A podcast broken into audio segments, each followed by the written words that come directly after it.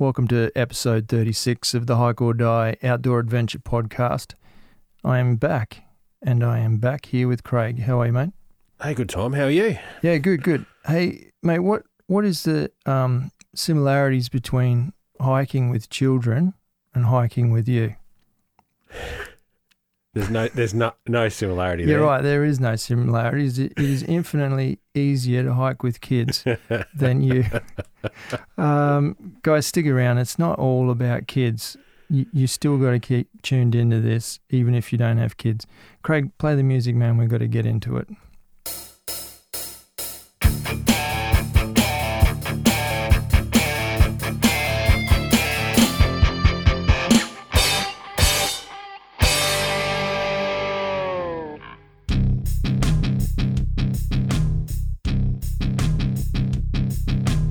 Thank you, as always, to our regular podcast sponsors for their support. Topo Maps Plus, a phone application that allows you to view topographical maps and track your location even without cell phone coverage. Go deeper into the backcountry. Rheos floating polarized sunglasses with 100% UV protection for the love of water. Bluey Merino, Australian superfine merino wool base, mid, and top layer garments. Where our story ends, yours is just beginning. Caribbee, one of Australia's leading backpack, travel, and outdoor brands. They supply us with dry bags, waterproof day packs, and expedition bags. Supporting our sponsors allows us to continue to produce this podcast, so please jump online and check out what they have to offer. Our premium sponsor for this episode is Yukon Jack. Celebrate at the summit or at the end of a long hike with Yukon Jack 100 proof shots. Available in five great flavors that go hand in hand with your wildest adventures. Yukon Jack. Only the strong survive. We would like to begin by acknowledging the traditional custodians of the land from which we broadcast today and pay our respects to their elders, past and present. We extend that respect to Aboriginal and Torres Strait Islander listeners.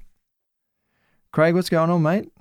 Hey, Tom. It's great to be back in the seat, mate. We've had a little bit of It's time been a, well, even last time we recorded it, I wasn't in the seat, was I? That's right. I was sitting at home. You're in person. Mm, yeah, it's the real deal, Yeah, mate. That's great. and um, feels pretty good. It's been quite the uh, little break we've had. I'm not going to go into a long spiel of excuses. Um, Hmm. it's just been life.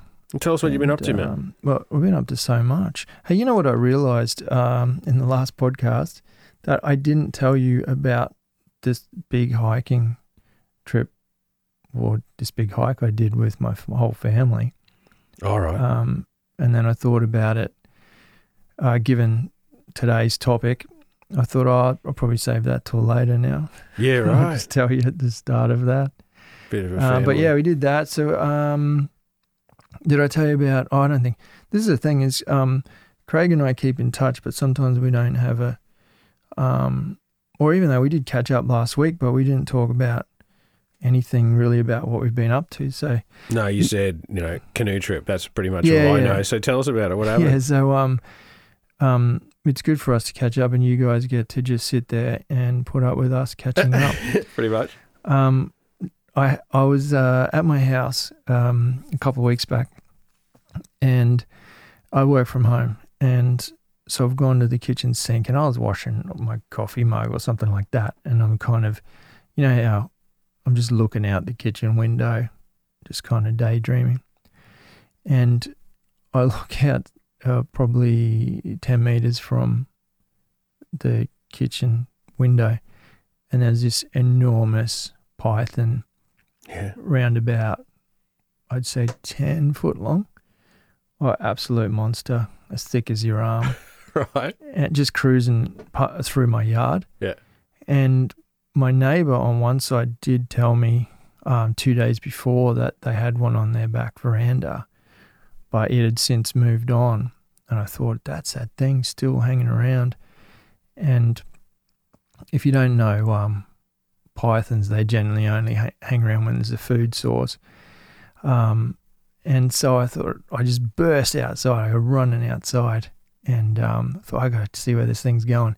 and he's going. I've got um, two chickens that just waltz around the yard all day, Mm. and he was um, he or she was was moving towards Yeah. the chickens. Just kind of must have sent them scented. That's not a word. Caught their scent.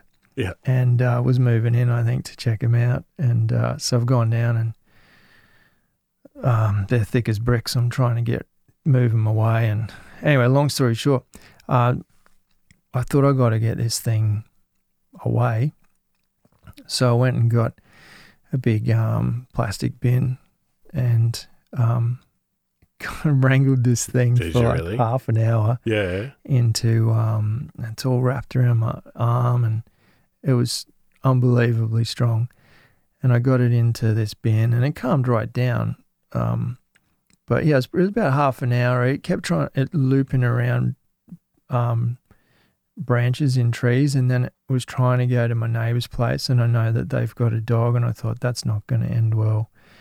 Um, so yeah, I, I persevered, and I it calmed down, and I got it in this bin, and I drove it um, like down the road a fair way, and then took it into the bush and released it, and it was totally chilled out. Oh, cool. Um, but oh man, uh, that was kind of my lunch break, and um, it, it got the uh, got the heart rate up. yeah, because yeah, because we've seen plenty. We've um, Mm. been up close and personal with plenty of snakes, but um, you and I aren't quite well. I'll speak for myself. I'm not skilled enough to handle the snakes. Uh, I don't feel confident. Um, but having watched it lots of times, having been up close to them, you're tempted with those pythons just to to handle them and move them out of the way. So good on you, man. So how did you know? Did it have a go at you? Um, only only when you first grab them, they Yeah, they don't like it. But once um they're pretty quick to get away. Then they aren't they? lo- yeah, then it tried to move pretty quickly, and I had to. Um, it went under one tree, and I I couldn't really get a good hold of it, and I was in a compromising position where it um may have been able to get me, Yeah, and so I had to let it go, and then run around the bush to the other side and pick up where I left off, and yeah, so it was kind of like cat and mouse for a while, but uh, I made the mistake of trying to go up some um, palm trees, and that's where I was able to kind of get a good handle on it. And Yeah. oh yes, quite the adventure. Do you reckon you'll be able to like next time be a little bit more confident and get? Oh, that's um, that's not the first snake I've handled. oh I thought it might have been. No, it's not. I've been um, you know, grabbing the odd snake here and there. um, Because I'm That- tempted. I'm well, have you quite. seen that photo on Instagram of one wrapped up around oh my whole arm? yeah, yeah, yeah, Yeah. yeah. That was a pretty small little python, wasn't it? it was small in diameter. It was still probably yeah, uh, yeah, yeah, yeah.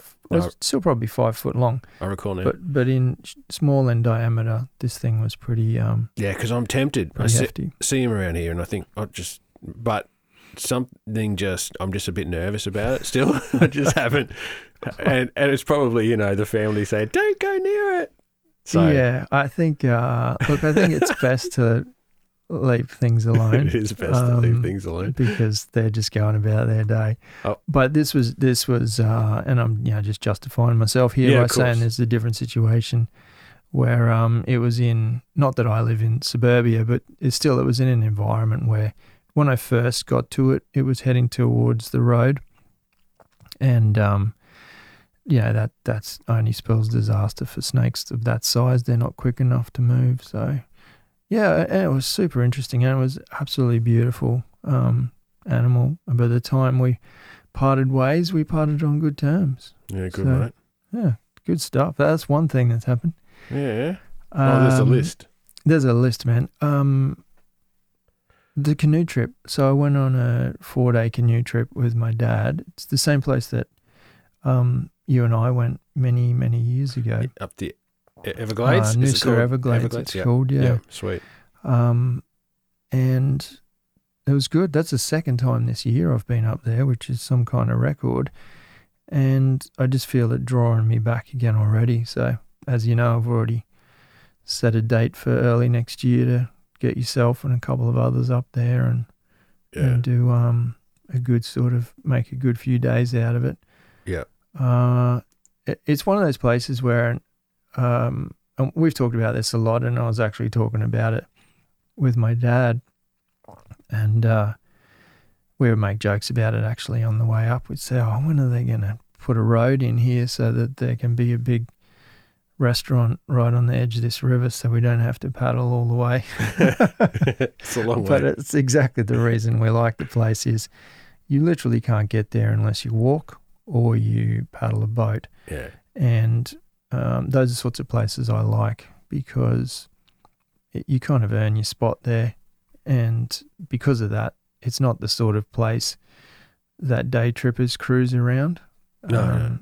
I've been up, I've done solo trip there, as you know, and I didn't see anyone for two and a half days, uh, which is fantastic. At the time, it wasn't, but in hindsight, it was. Yeah. Um, now I'm used to that sort of thing. I could go a week without seeing somebody, but No, time on the water's a bit different, eh? It's like it's completely different. Yeah, it's peaceful. it's a it's a different pace again.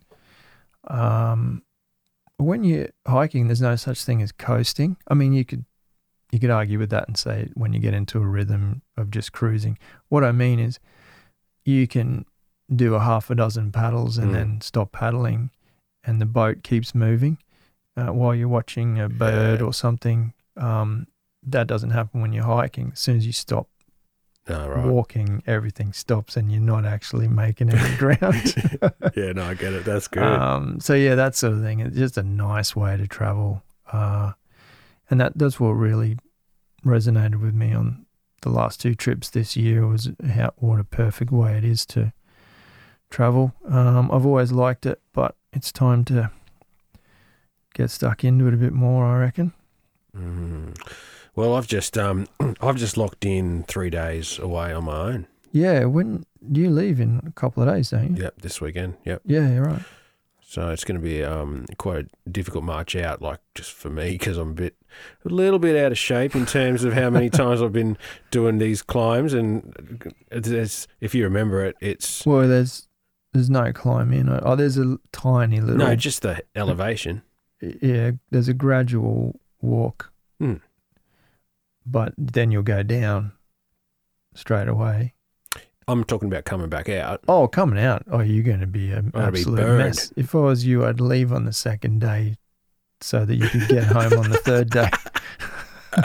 yeah, it's it's going to be a challenge too. Oh, I, I remember being haul my ass out. when I hiked out of there. I was peak fitness because I was training for my first um, Tasmanian trip. right, Yep. So I was training hard with the pack on all the time, multiple days a week. And I remember hiking out of there going, yeah, that was pretty, that was significant. yeah. Um, so yeah, I mean, I expect to see you and um, you know, on the news or something. Yeah, yeah. Just make sure you got that no, um, EPIRB with you. we um, went through there once. I never camped there, so it'll be good to a couple of nights actually beside a waterfall. Hmm. But um, yeah, at the bottom of a range, and you have to start from the top, go down, and then come back up on when you exit. So Hmm. yeah, a bit of time with no no phone coverage and a, a bit of headspace. I'm looking forward to it. Yeah, that's the way to go. Yeah, man. We all need it. Uh, Thomas Evil is a guy from Sweden that uh, we're Insta friends with, hmm and he was a guest on episode 11. We had an absolutely fantastic conversation. He sent me a message out of the blue. Uh, we we do keep in touch, and I think that's tends to happen a lot with uh, with guests. Is you um you build up a bit of a rapport in the lead up to the the podcast, and then y- you really um get to know them so well that you keep in touch afterwards. Yeah. Anyway, he, if you remember, he was sitting in the forest um, Yep. Yep. as he was um, Talking to us. talking to us. Yeah. And he said, Oh, there's a moose that hangs around here called Kent. He named it Kent. Yeah. And he said to me, he wrote me this message and he said, Hi, hope everything is fine over there. Just wanted to throw some happy news for me uh, that in the place I sat and made my coffee when you interviewed me, there is now a wolf couple who Oh. also just had five puppies. Do not think Kent the Moose appreciates it as much, though. Wow, that's that's How amazing. cool is that? Yeah, so that's in the same area that he frequents, um, there's a pair of wolves that have, uh, yeah, that have had little little pups. Wow.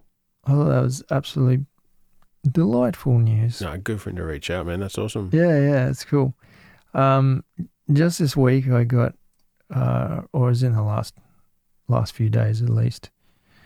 Um, I got a message, a DM in Instagram from a guy called Louis, who goes by the name of Louis the Viking, uh, on one of his accounts, and the Trail Gamers on another account.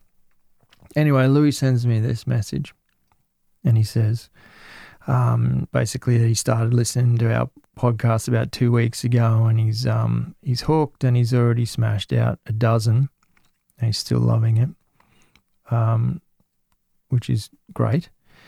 And he said he's gone on two hikes so far, and the second one, his mates and he says my mates and I didn't prepare enough. Trekked through six hours of knee deep marsh and woke up stuck in a blizzard in Tasmania.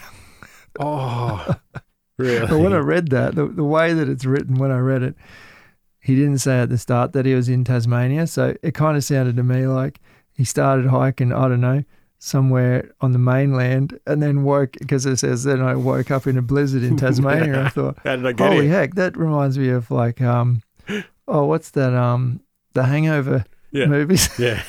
Where they just wake up and don't don't remember what's happened. Um, but uh, no, I'm I'm pretty sure he started hiking in Tassie and therefore ended up waking up in a blizzard in Tassie. Uh, anyway, you you won't. This is hilarious. I'm sorry, I'm not laughing at him. I'm laughing with him. yeah. Um, luckily, we had phone reception and could call for a chopper. Oh, what? Yes, um, they got choppered out. Really? Unbelievable. I've never done that. It's not fair. Uh, it's not fair. Anyway, um, he said that it reminded him of uh, our first hike. Remember, I think it's our first podcast, isn't it? Where it all began. And um, we talk about the bushfire that we woke up to Yeah. and how I guess there was a big discussion in that. I remember saying to you at the time, and I remember saying it in that episode as well. Like, is this what we've signed up for? Is this what hiking is? Nearly dying every time you go out in the wilderness. And uh, he said it reminded him of that, but it hasn't disheartened his growing love for hiking. Right. Um, he goes on to say, Your podcasts are fueling the fire, and I feel like my next hike will be 110% better from the knowledge I've taken away from you two. So that's pretty cool. If, um, I always say this like a broken record, but if it's helping somebody, even the um, stuff we do wrong, then it's a good thing. Uh, this is the funniest bit of the whole message. You ready? Ready? Yeah. It says, Thanks for all the inspiration and laughs. You guys are a national treasure to Australia. he just went too far. he sent me a message afterwards. I said, "Oh, that's the funniest thing anyone's ever sent. the kindest words." And uh, he wrote back and said, "Yeah, you should be on um, a dollar bill or something." Dollar bill. We don't have them. No, no, be on the coin. Yeah. Hey, uh, I want to quickly. I want to do two things. I want to say thank you to people who have uh, in the past and continue to support us on Ko-fi.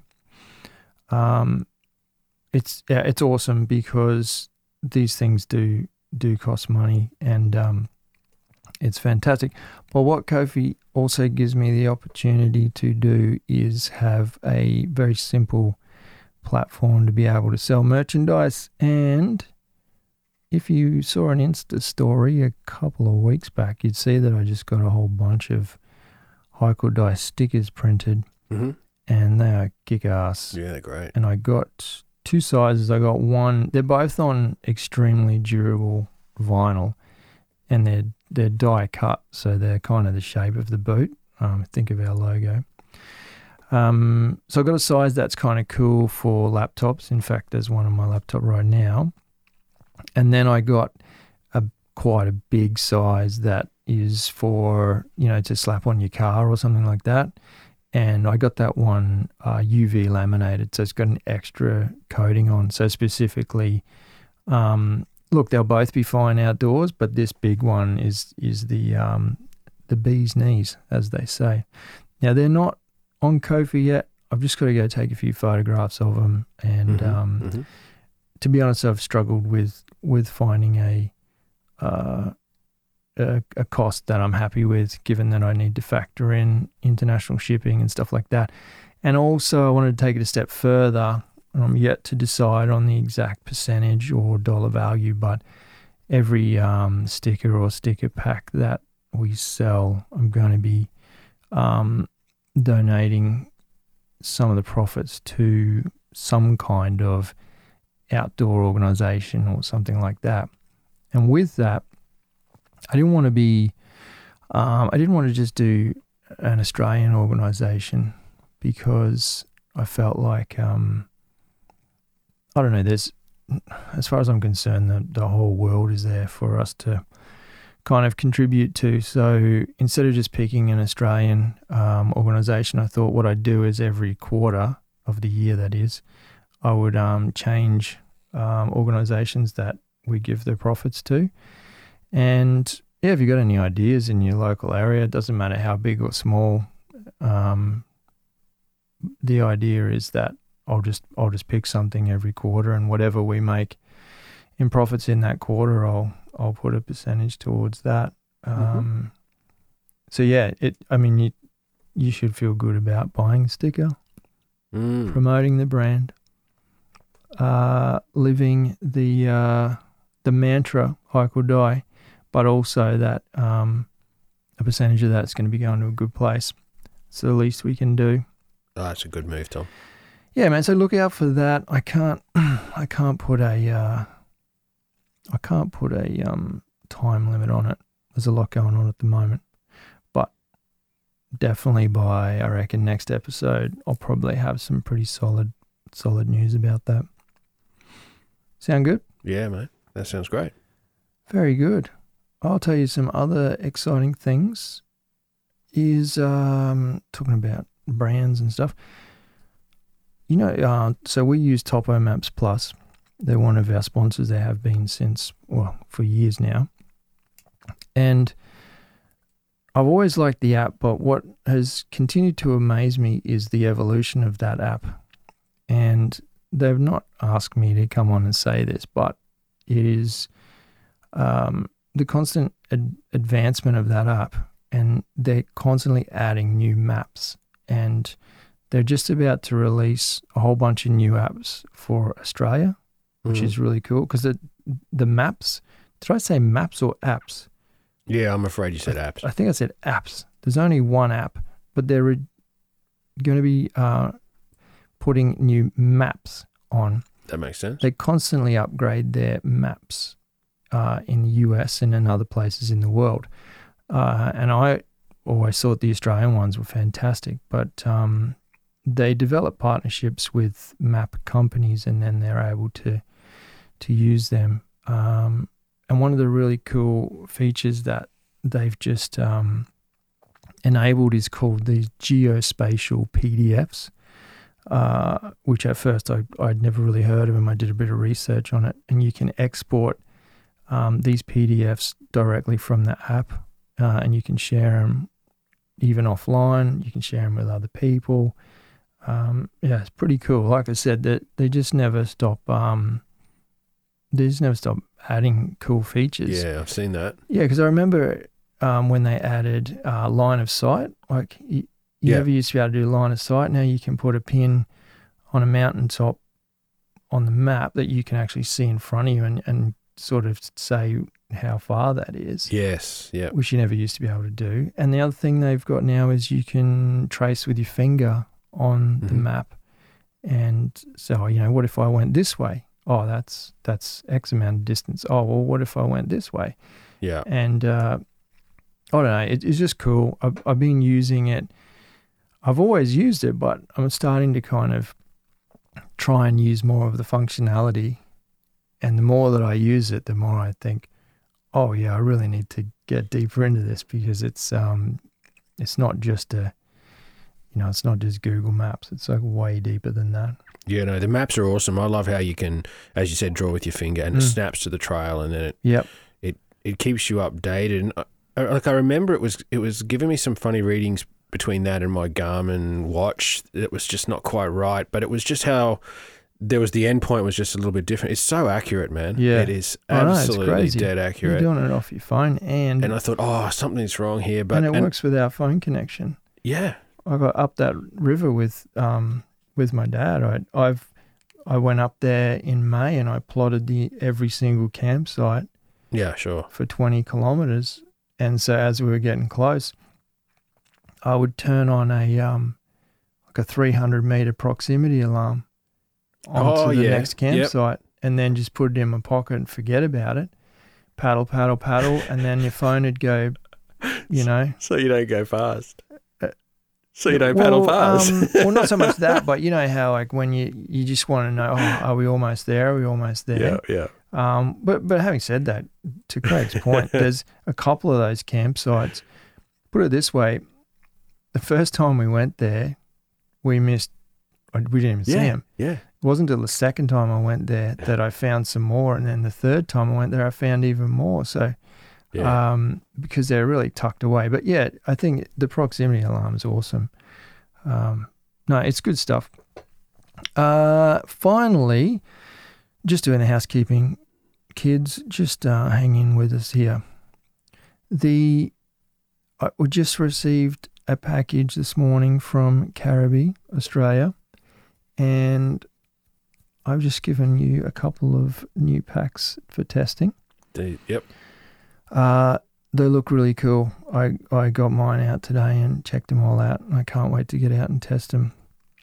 Uh, but what's absolutely awesome for you guys is um, that Caribbee has given me four packs for giveaways Mm. and uh, I can't give you any details of how that's going to go down. But again, just like the stickers, I should have it all sorted out by the next episode, and I'll tell you what you need to do.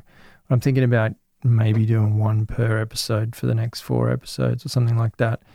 Uh, there's two really cool sort of small day packs, and there's two really cool, I'd say, s- small overnighters or or big kind of full day packs if Oh, that's, hiking with kids or something like that. oh, that's cool. So yeah, that's really awesome. So we've got those to look forward to, and uh, and you guys have got those to look forward to.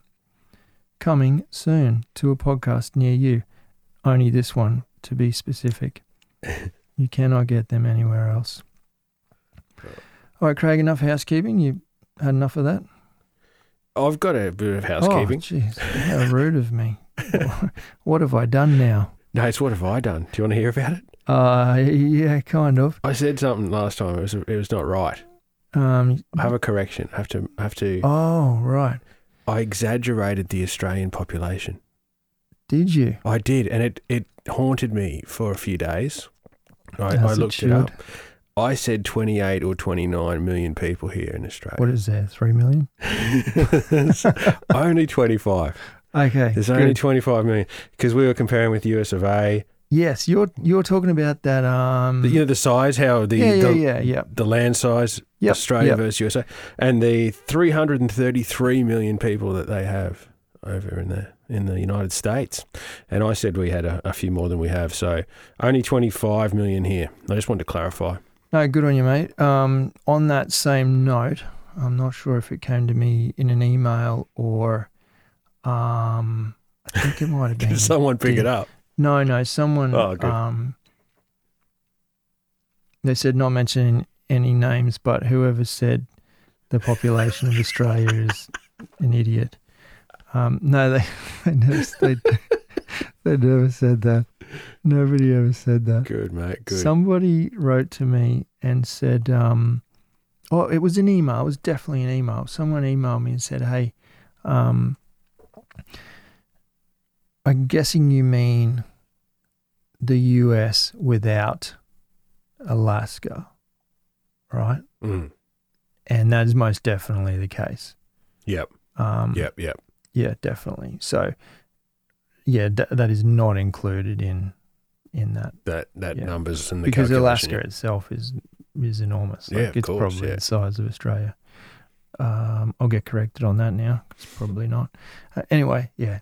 Thanks for correcting us, guys. We love it. Good on you, Craig, for correcting yourself. Oh, well. Um, uh, so many people, little kids, were listening last time, and they got that wrong in exams. That's from right. Listening to you, I don't want to misrepresent and then their parents said, "You're never listening to that podcast again," those so they didn't hear your correction. those baboons. They don't know.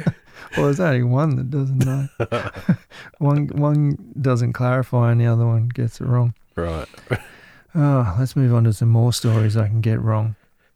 Uh, here's the headline. After 92 years, Grand Teton National Park has its first female chief ranger. Erica Jostad is the first female ranger in its 92 year history. I thought that was pretty cool. Wow. She um she's really excited about it as you would be. And um she's got a, a heck of a lot. It's only it's a very short article. Um not that that takes anything away. My point is um there's not much that I've got to say about it Mm. then it's just really cool. And uh, I think she says, you know, it's wonderful that we're reaching new audiences now, and uh, that there's a new, um, a new wave of people coming through and experiencing things like camping, hiking, backcountry travel, and river travel. Uh, so she's obviously looking forward to tackling everything that a a chief ranger does Mm, Sounds in good. that national park. And um, yeah, credit where credit's due. I think that's fantastic. Mm-hmm. Good stuff. Good on you, Erica. In a very similar um, vein, the next headline I've got for you is a local story. Local, I mean, by state, actually, it's that local. Indigenous rangers at Carnarvon Gorge in Queensland stoked to be working on country. Um, on country is a term our overseas listeners might not be familiar with. Uh, it's it's a term that Indigenous people would use. How would you say, Craig, about spending time on the land, sort of from which they've come from? It's Yeah, it's like kind of, it's it's hard to put into heritage English, background. it? Yeah, It's not. It doesn't mean any one thing, but origin sort of. yeah, that's right. So when they say, "Oh, I'm on country," they um, has a very specific meaning to do with their roots uh, and their history. So anyway, that's where I just want to clarify that in the headline. Mm-hmm. Um, Sheridan Lawton's her. th- This is how cool it is. Her indigenous history and ancestry goes directly back to that exact region in that exact area. So Sure. she's just not working on any national park. She's working Yeah.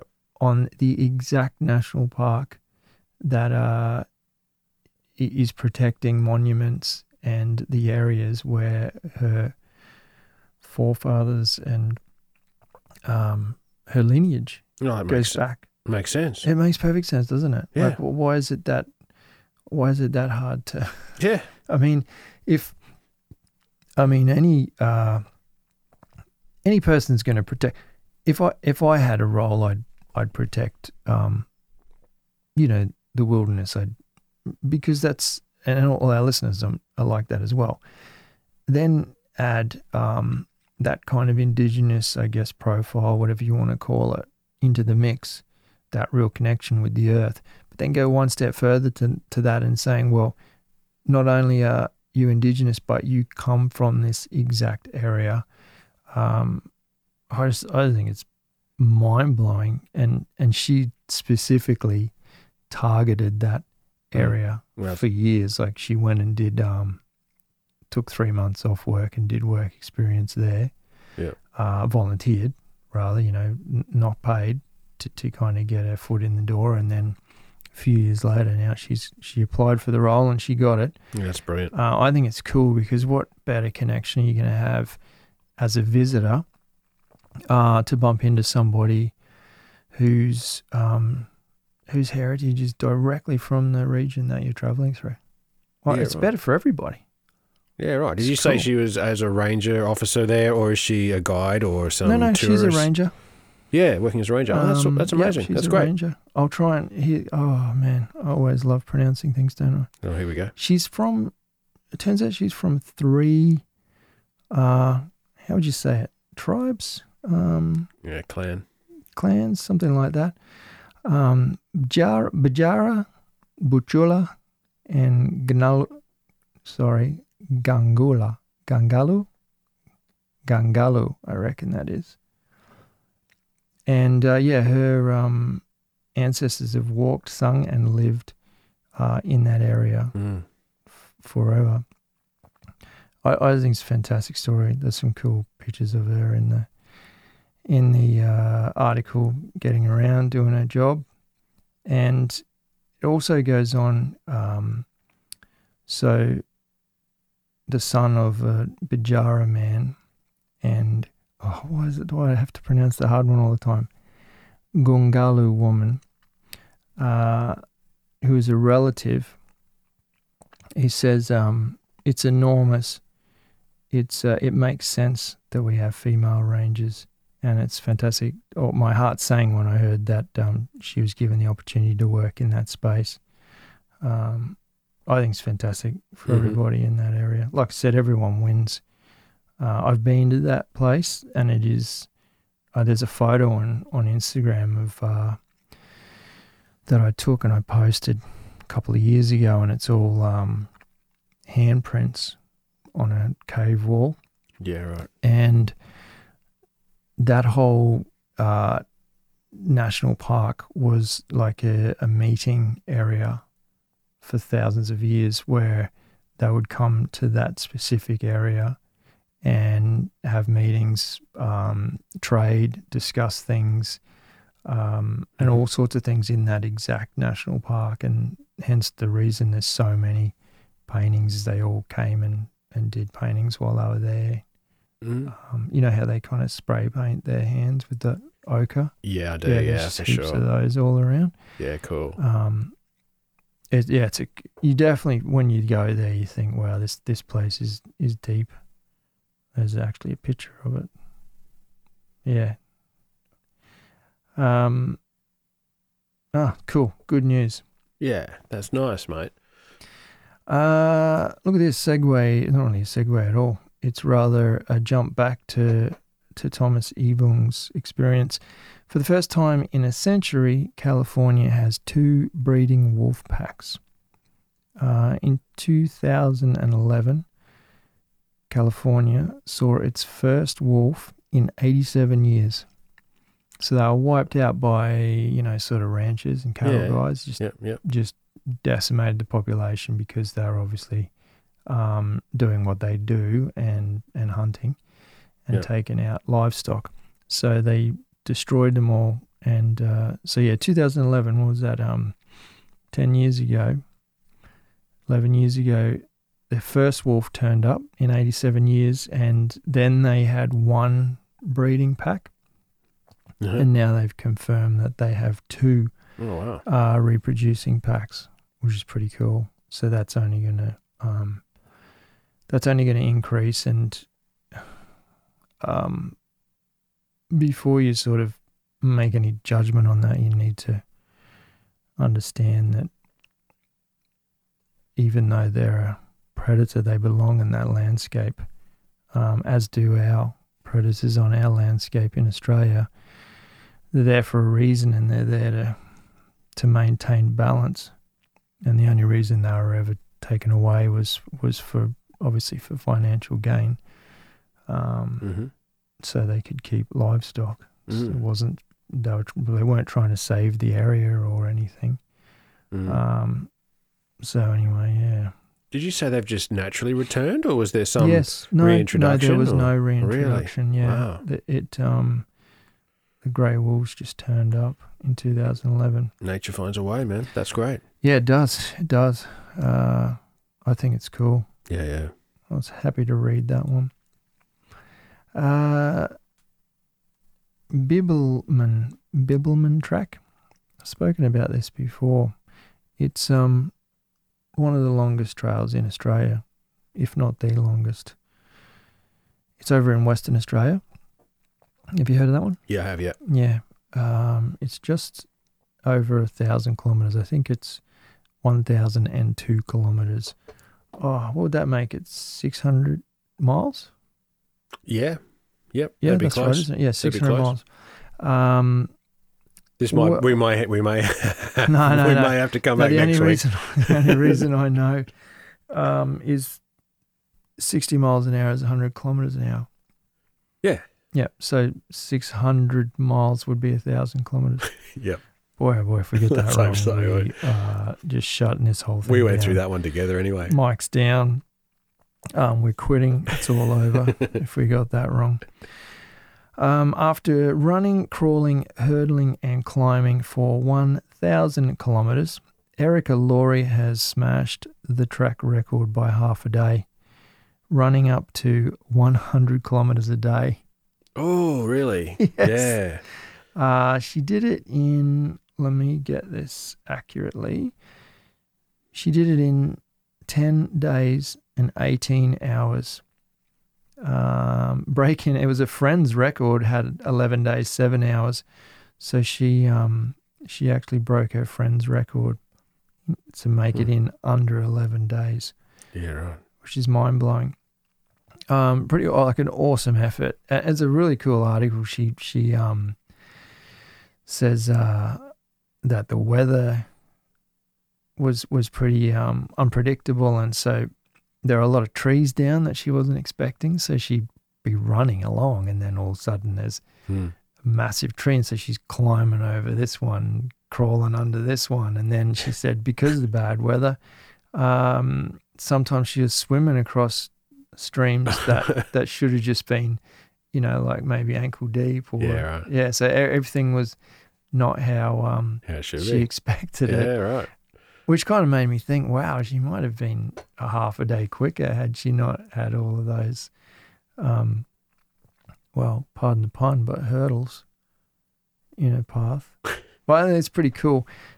Now, that this typical, typical uh, internet people.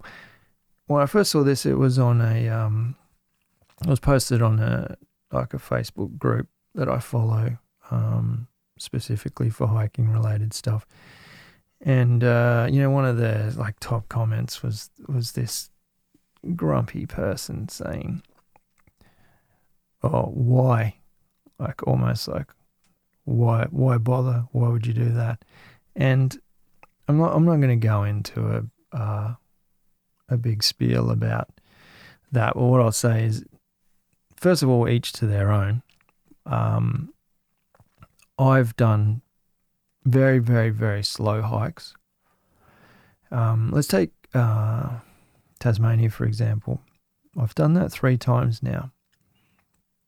I am considering one day returning there, and it's what a six day hike. I'm considering returning there and thinking about like running the whole thing, just just because I, it, it's it's interesting.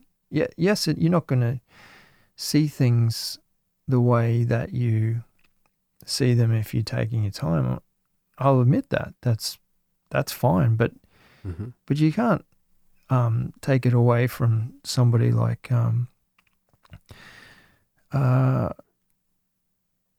oh, I was trying to find her name, but it's not in Erica, and that's the second Erica in. Um, Yeah, that's weird.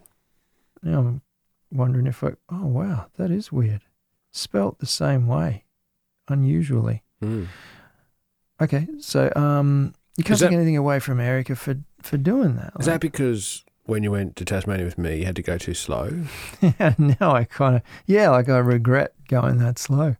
no, no, it's not. It's not that at all. It it's just almost like a why aren't you allowed to person set personal challenges sure. and move at the pace you want to move through the wilderness? Like I don't care if someone wants to.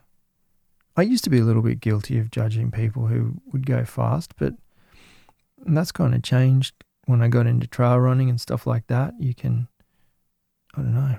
Yeah. Anyway, I remember we broached that, and I thought it would be kind of awkward when you're running and everyone else is just walking. Like, do you do you have to sort of give them notice that you want to pass and stuff like that? You know well, what I mean? think, like um, the tra- the whole trail running thing is is new to me. I've had a, a couple of goes, but I make sure I'm in p- places where there's not not too many people. Yeah, look, I think, I mean, there was one American girl running um, when I did my first overland track solo.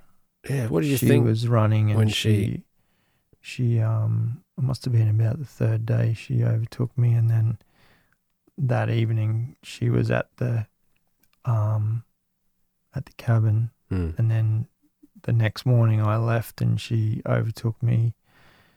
Um, and then I never saw her again because obviously she would have finished maybe two days before me. Hmm. Um, But at the you- time, I thought, yeah, look, at the time, that, that's kind of what I was alluding to earlier. At the time, I thought, um, that's ridiculous. But Yeah, there's two reasons why that comment's wrong now. One is that was my first time on the trail where I was trying to soak it all in, yeah, sure. take photographs, take video, and all that sort of stuff. Uh, and two, I, I don't think she was doing it for the right reasons. Um, she was, um, I don't know. I think if you're doing it for the right reasons, not trying to get attention or anything, I, I really like just just do what makes you feel happy. You're still spending time in the wilderness. There's a there's a good article, and I'm not going to go into it, but I will post it in the show notes. And that is uh, an article titled. Let me get the title for you. Um, no, speed hikers aren't, in inverted commas, missing the point. And I had a good read of that article Oh, cool. and it has some good. Um, it basically elaborates on what we've just discussed, and it has some good points. And yeah, I'm definitely, whilst 99.9% of the time I'll move at a normal hiking pace, Yeah, yeah, yeah, yeah. I, I no longer have any resentment towards No, people moving at a fast pace. No, I, I, I don't think I would either. It's more that I think if I was running through the bush though, and I think I'd be a little bit um, conscious of the fact that other people don't want me doing that around them. But I'll, I'd be cool I with think it. that's probably just Yeah, you manifesting yeah, that. yeah. Um, because I've just let it be. had people run past me and I Just let it be. don't care, you know. You- Yeah. You, can, um, I mean, if you're approaching some people, you can kind of say, you know, as you're getting close, like coming through or whatever. Slow down not- to a walk and just pretend. yeah, speed walk, just I- speed walk. I wasn't actually running back there. I was not running. I was what are never- you talking about? Running anyway, uh, yeah. Each to their own. yeah, no, just let it be. I reckon that's good. Uh, there was a, an article I also read, and it's titled "The Simple Act of Walking Changed My Life, and It Can Change Yours." There's a guy called Jono Lineen. It's the only way I could think of pronouncing that. Uh, he credits walking to changing his life as well as the way he thinks. Uh, it's a fairly long article, but there was a couple of points that really jumped out at me and I thought were, again, they kind of resonated with me. He said that, um, so he went through the Himalayas, he, he did it all solo, and he said, I spent those months deeply engaged with my thoughts. I came to realize that what I was actually doing here in the mountains was coming to terms with the death of my younger brother, Gareth. Gareth had died in a tragic boating accident when he was 18 years old. And I passed a couple of years afterwards into a downward spiral. When I spent time thinking, moving slowly, calmly, I realized the walking was bringing to me to an understanding of his death. That was the real reason I went to the Himalayas.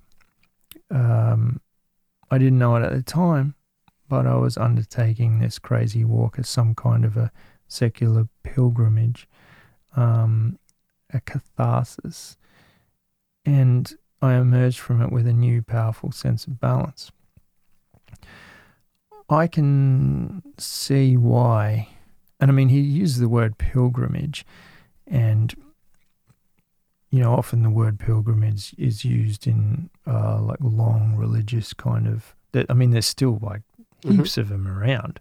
Mm. Um, I mean, we had um, we talked about the Shinjuku, not Shinjuku. That's a that's a station in Tokyo. Um, Shinkuku, maybe. Let me just get that correct before everyone goes. You got it wrong again. Um, let me find it. Let me find it. Shikoku. Shikoku pilgrimage uh, was episode 31 with Paul Barak. He went on the Shikoku pilgrimage, so something that was originally created as more of a kind of spiritual kind of spiritual. religious thing. Yep. Uh, he did as a as a hike, and yep. along the way, he uh, you know he did gain some insight into himself in, and other sorts of things. So, mm-hmm. um, it's a pretty good kind of word for it. But there's an interesting part as well where it went in to talk about some um, scientific studies. And it says research has shown, I feel like saying this to our audience is um, kind of like a waste of time because I think we already know it and that's why we're here. But hey, maybe you're new on board. Um, yeah. In fact, I know some of you are, are new, like Louis the Viking. Okay. Research has shown that when we increase our physical activity, we experience a spike in certain neurotransmitters that smooth out brain function and create a more open and creative mindset. When we're walking, we can also attain a heightened state of consciousness, sometimes called flow. I've been reading a lot about consciousness this last three or four weeks, and um, yes, it's a very good way of explaining it. Sometimes when you're hiking, the only place you can possibly have your mind is where you're hiking. And I think that's hmm. the difference between having, you know, you you were talking earlier, you're going away where you're going to have uh, no devices. Sure. But when you're here with devices, they take your attention, they take you they kind of remove you mm-hmm. from being present and conscious. No, mate. Look, honestly, since we began the whole the marching, I call it, when we're just mm. getting from A to B, but we're um, you know just head down and hiking. That is is very cathartic and an ability to just um, think through thoughts and just stuff comes up and you know it's it's um yeah it's, it's like a type of therapy yeah most definitely is uh, which is why those Japanese have the forest therapy and they just sure. go and sit in the forest for exactly the same reasons. Yep. Mm, it's not about the destination, it's about the journey. Yeah, sweet. Hey, I'm going to do so. I'm moving into our, our topic now, but I'm going to do that by just quickly identifying a couple of um, news stories that popped up recently, which just fit perfectly into that um, hiking with kids. Five year old Harvey Sutton finishes Appalachian Trail just in time to start kindergarten. How old and useless does that make you feel? Uh, five years old. That's, that's He's sweet. known as Little Man on the trail. He's one of the youngest to ever complete the trail. He actually started when he was four years old and finished when he was five. Yeah, yeah. so he was gone for 209 days. what? Uh, he was with his parents. Obviously, he didn't do this solo. Uh, soft. Breeding soft kids these days. Yeah. Anyway, did it with his mummy and daddy. And they covered 2,100 miles, which is uh, just under 3,400 kilometers. I know that's correct because I Googled it today, so Checked don't it. even try it. Uh, so this little fella, um, Harvey says, it was hard work, but checking out the frogs and insects was fun, and sprinkling Skittles on peanut butter tortillas for energy. All the fun stuff. Uh, well, that, that that folded so well into you know some of the notes I was writing. Mm. Um, you know his his appreciation for the little things along the trail.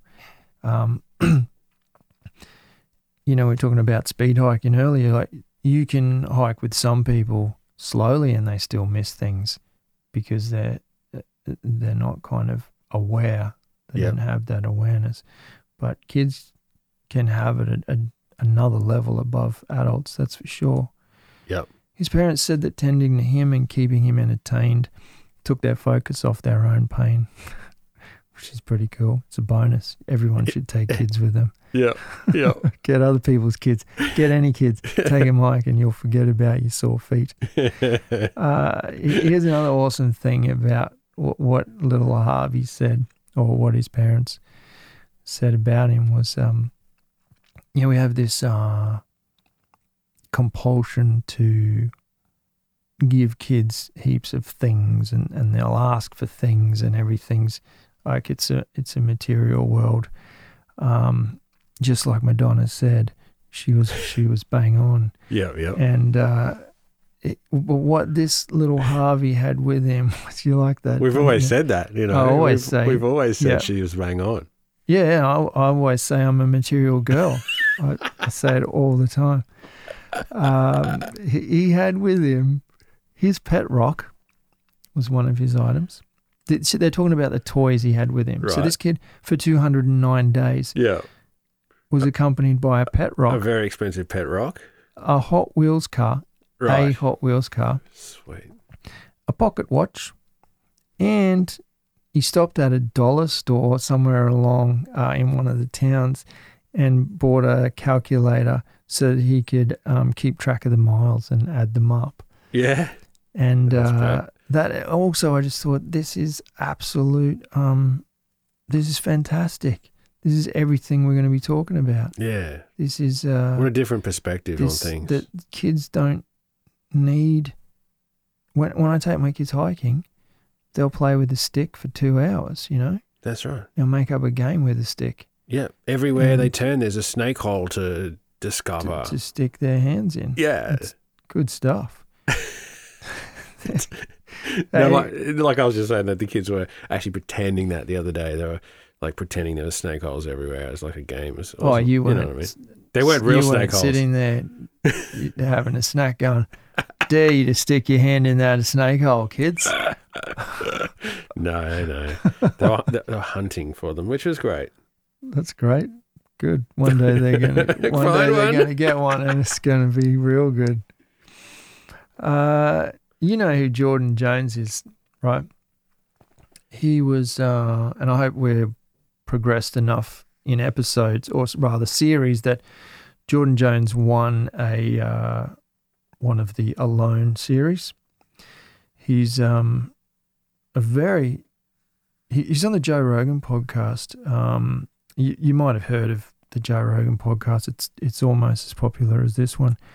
Uh, anyway, he was a guest on that, and he, he's a super interesting guy. And he lived with uh, reindeer herders Right. in um, where are they from? Like the edge of Russia or something, top part of Russia, something like that. And he lived with them for an extended period of time. So it's well worth listening to Yeah. Um, that guy Is called he- Joe Rogan who has this little podcast he does um, Right. every now and then, and looking for Jordan Jonas. Anyway, I follow him on um, Facebook, and in keeping with our theme again, he posted um, about ten pictures of his kids, and they live out in the in the wilderness now as much as they can. And he says, and he writes, so there's pictures of these kids just covered in dirt and in these makeshift shelters, and one little kid's got a fish in his hand, and he says, These kids are aged one, four, five, six, and 8. They just completed a 34 mile out and back excursion to remote lakes, even adults hardly ever make it to. Um, Hmm. They did 10 of those miles in on foot uh, in one day, except for the freeloading one year old. Yeah. Uh, they climbed um, from 4,000 foot to 8,200 feet in elevation. Um, and for two weeks in the wilderness, they experienced an un- unpredictable subalpine storm, frosts, um, and discomfort, all while having good attitudes and building resilience and creativity in ways a school could never teach. Mm. Uh, when they were bored, they crafted their own toys. When they were hungry, they learned to catch their own fish and forage for berries. They explored undiscovered cave shelters. They played in the mud, jumped in alpine lakes, pushed themselves in their boundaries in every way. I, that that to me is the epitome of um, fantastic parenting, right there Mm. uh, absolutely beautiful, and what he's written there is is gold. I'm not, you know, I'm not suggesting that kids don't need that academic structure as well, p- purely to kind of understand concepts that are far beyond me to teach. Mm. I need teachers teaching my kids something Sure. like math, because as I've proved, I'm not good at it. That's their job, right? So yeah, but uh, but I think it definitely it is my job to to do these other things and Mm. um, The outdoor education, mate. the school of life. The school I don't really like that term, but I think I think it's much more than that. Uh, there's another article I was reading in in preparation for this. Um, giving your children experiences instead of toys boosts their intelligence and their happiness. Intelligence and happiness. Um, recent studies have revealed that giving your child too many things to play with can result in the opposite of the desired effect. They may actually be less happy. It's a very interesting article, which I will post on the show notes. And uh, they're basically, I mean, goes back to these, goes back to the pet rock and the, and the, um, what is it? The Hot Wheels car. Yeah, right. Yep. It's um, basically an abundance of toys can overwhelm and distract kids, making them lose the concentration they needed to learn from the toys in the first place. Mm. Um, studies show that fewer but better toys lead to increased cooperation and sharing. Um, I know we're not talking about toys, but it did kind of, I did kind of think, well, yeah, maybe not, gi- maybe not giving your kid everything. well, I guess what was really cool was they say providing your kids um, with an experience instead of an object Yeah, right. Yep. Is it's you creating a memory. And I mean, think about it. Do you ever sort of think about? Um, I. I think I can only remember like one cool toy I ever had, right? Mm-hmm. Because they just they come and they go. But um, I remember heaps of experiences with my parents. Yep. Yep. Heaps of amazing places we went.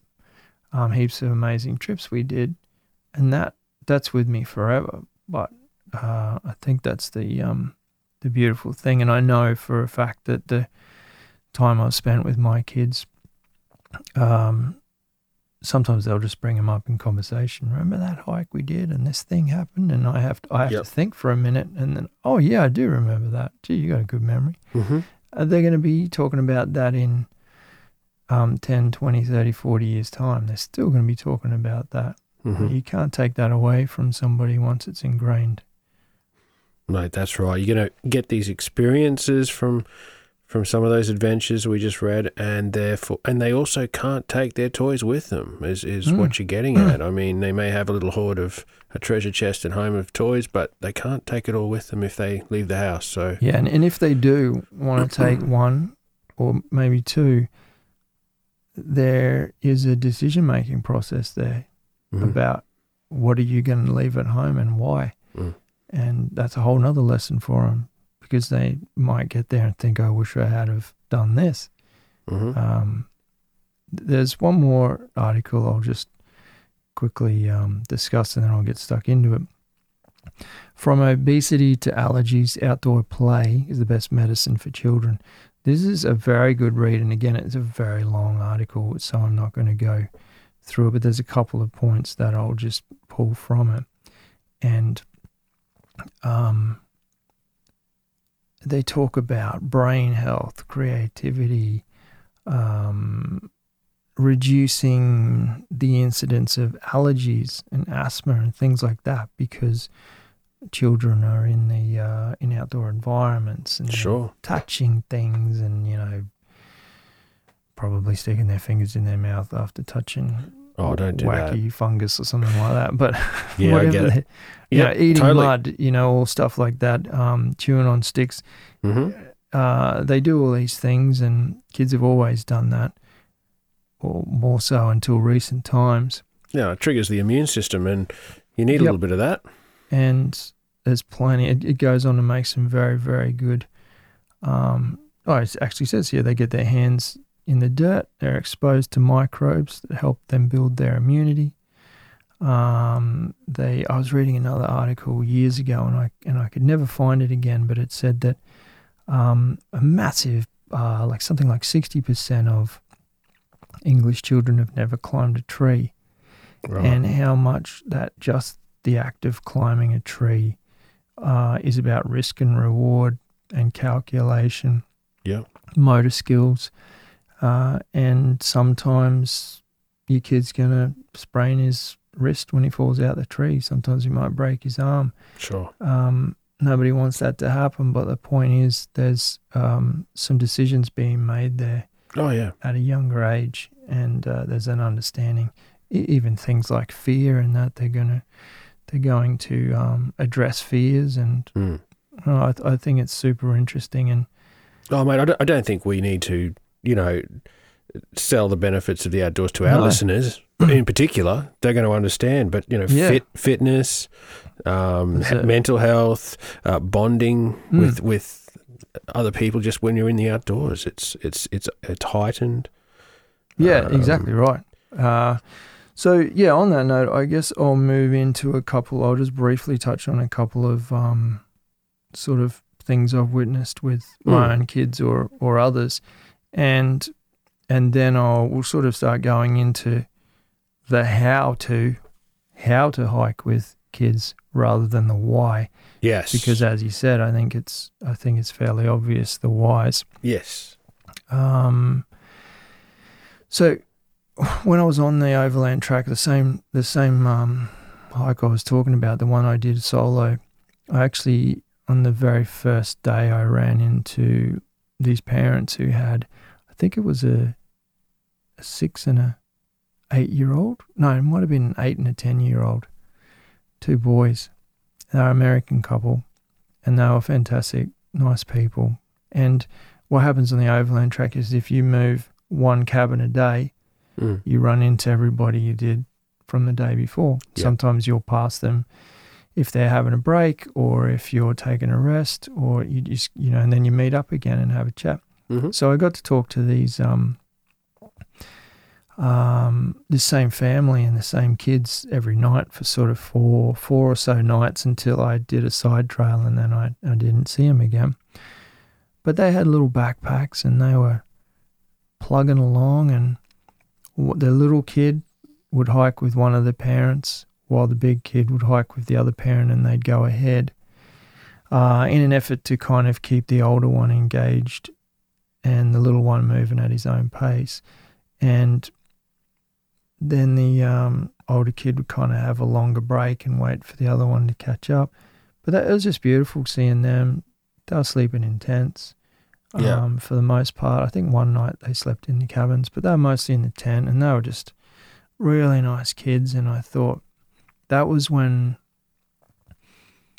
well, that'd have been, I would have probably only had one son at that point. Yeah, and I mean we've been doing this hiking thing well before we had kids, but I think I yes, remember that's a good point. I you guess. saying that to me once, um, Mm. long time back, saying, Yeah. It, Hey, it, to me, at the time, it seemed um, this spectacular thing. I could almost not yeah, fathom yeah, that it was. Yep. These kids were. These kids must be special. But now, after experiencing having my own children, I realised that they can all do it. Um, sure, sure, and that that was what first opened my eyes. I've done countless uh, hikes um, with them. The one I was going to tell you about is, you know how we were um, at Jonas's place and we hiked down to the waterfall. yeah, Yeah, well, I took my whole family down there. the one we camped at. Yeah. oh, right, So on the way, we got to the river, and it was up too high. Like it was Yeah, about yeah. knee high, and it was kind of raging a little bit. yeah. You've said it's been higher than when we were there. Yeah. yeah. and so I opted not to kind of risk it, not so much from a safety perspective, just from if they got wet shoes and it's pretty cold there at that time, if they got wet shoes, they'd be stuck in them all day. Yeah. Um, so what I decided to try and do was, um, instead of crossing the river, try to go over that steep ridge hmm to get down into that horseshoe. Yeah, and it was on like you were crawling like all fours crawling up and there's moss and stuff. And i said to the kids are you, you good for this? And they're like, yeah yeah let's do it let's try. It took us about half an hour to get up the top of this ridge. And i did a scout around and it was very steep down the other side and i said look i just don't think the time it's going to time and energy it's going to take us to get down there. Then we know we've got to come up and do that two ridges on the way out hmm with potentially tired kids. Like one of my kids was uh, just turned six Yeah. at the time. Actually no, he may have been five. Um, he was falling over. He had cuts on his hand. Not a single complaint like Yeah. he was covered in dirt had mud all over his because to him every tiny little stick's a log and he trips over him and yeah, sure. and um, but their their spirits were unbreakable. So we decided to go back a different way. And uh, do you remember where we parked the car and looked straight across and there was a waterfall? I don't know if you remember that. It was Oh, high, yeah, up, right like up a high, yeah. yeah, yeah. So we hiked along that ridge and dropped down and had lunch at this elevated waterfall Right. and stream and sat there for um I was there for probably two hours having lunch and we I lit a little fire. Mm. Don't get on my case. It's private property and I have permission. Yep, yep. Uh, I lit a fire and I took some uh, sausages and we cut some sticks from the trees and um, they cooked their sausages on the fire, open fire, Yeah, perfect. and we shoved them in some uh, bread rolls and Mm. took a bit of sauce with us and it was just the most epic day. And then we hiked out of there. And i said to the whole family i said there are i'd say 95% of adults couldn't do what you did today. And then another 3% wouldn't do it Yeah, didn't want to. Whatever, didn't yeah. want it. So Yeah. that's crazy. Why would I do that? Oh, that's too hard. But that's that's an embedded memory that that's there forever. I'll I'll never forget it because I was so amazingly proud, and and they'll never forget it because. But they never ever talk back about that event and say how hard it was or anything. They don't. They just talk about how cool it was cooking sausages and Yeah. drinking out of the stream.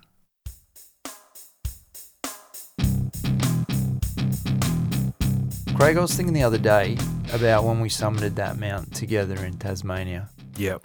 It was freezing cold, there was snow everywhere, Mm. sleet was hitting us in the face. Yeah, for sure. And I was thinking in hindsight, I wish we had a couple of Yukon Jack bottles stashed in our jackets that day. Oh yeah. We could have had a shot together to celebrate and just taken a bit longer to soak it all in, you know? Mm, yeah. Actually, thinking about it now, there's quite a few times we've actually really deserved a celebration shot and we didn't have anything with us. Many times. I guess the good news is, at least now we've got Yukon Jack 50ml bottles ready to go for any future adventures. Absolutely. 100 proof, smooth, and available in five bold flavours. If you're looking for the fearless choice, it's Yukon Jack.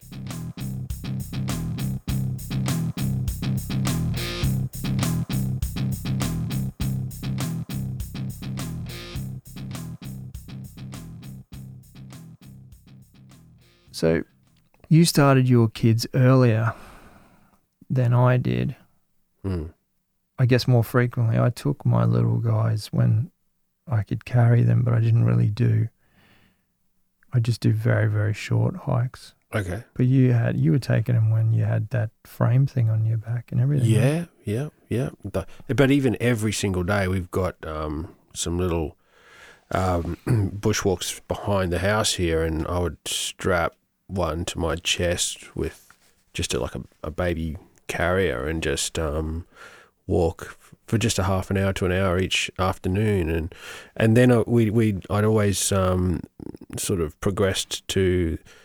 What, what would you call it? Like um, a possum carrier on the back, Mhm. which would carry a little bit of gear and and, a, and an infant, and and that was great. I mean, I took that quite seriously. I I really did, and and yet I'm sure they don't quite remember those Mm. occasions at all. But um, you know, went to a number of falls and got some amazing photographs of of you know the young kids out and about in the bush. Mm. And yeah, it was good because they were quite compliant. They were just sitting on my back, Mm. and um, um, they did love it. They they were giggles the whole way most of the time, and um, yeah, that's how it started for me. And I really pushed that point because at that stage we were quite into it, and I wanted Mm. to drag them along for sure. Yeah. See, I didn't. I didn't do it so much at that stage. I waited until they were a little bit Uh-huh. more. Well, they were definitely walking themselves. Yeah, right. I think yeah. I, the youngest would have been. Well, I started them hiking when I only had the two boys, and probably when the youngest was four or something. So I didn't really do too much before that. hmm When they were walking on their own two feet and not tripping over every single thing, um, that's when I started taking him on short things. Um, Yeah. this kind of brings me to, I guess, the first point. Um, if you are a parent or or you have nephews or whatever, and it goes for any any kids, goes for teenagers as well that you that you kind of have contact with, is it, I really uh, recommend not forcing your love of hiking onto kids. Um, what I mean by that is not is not kind of trying to make your passion into theirs and saying, oh, you know, dragging them along and hmm pushing them into stuff if they're not enjoying it, and and then kind of getting frustrated because they're not enjoying it, and how could they not enjoy it? Because I think it's awesome. I do it all the time. Like, um, I think there's no problem at all with introducing your kids to any of your passions. I mean, that's what we do as parents, uncles, aunties, whatever.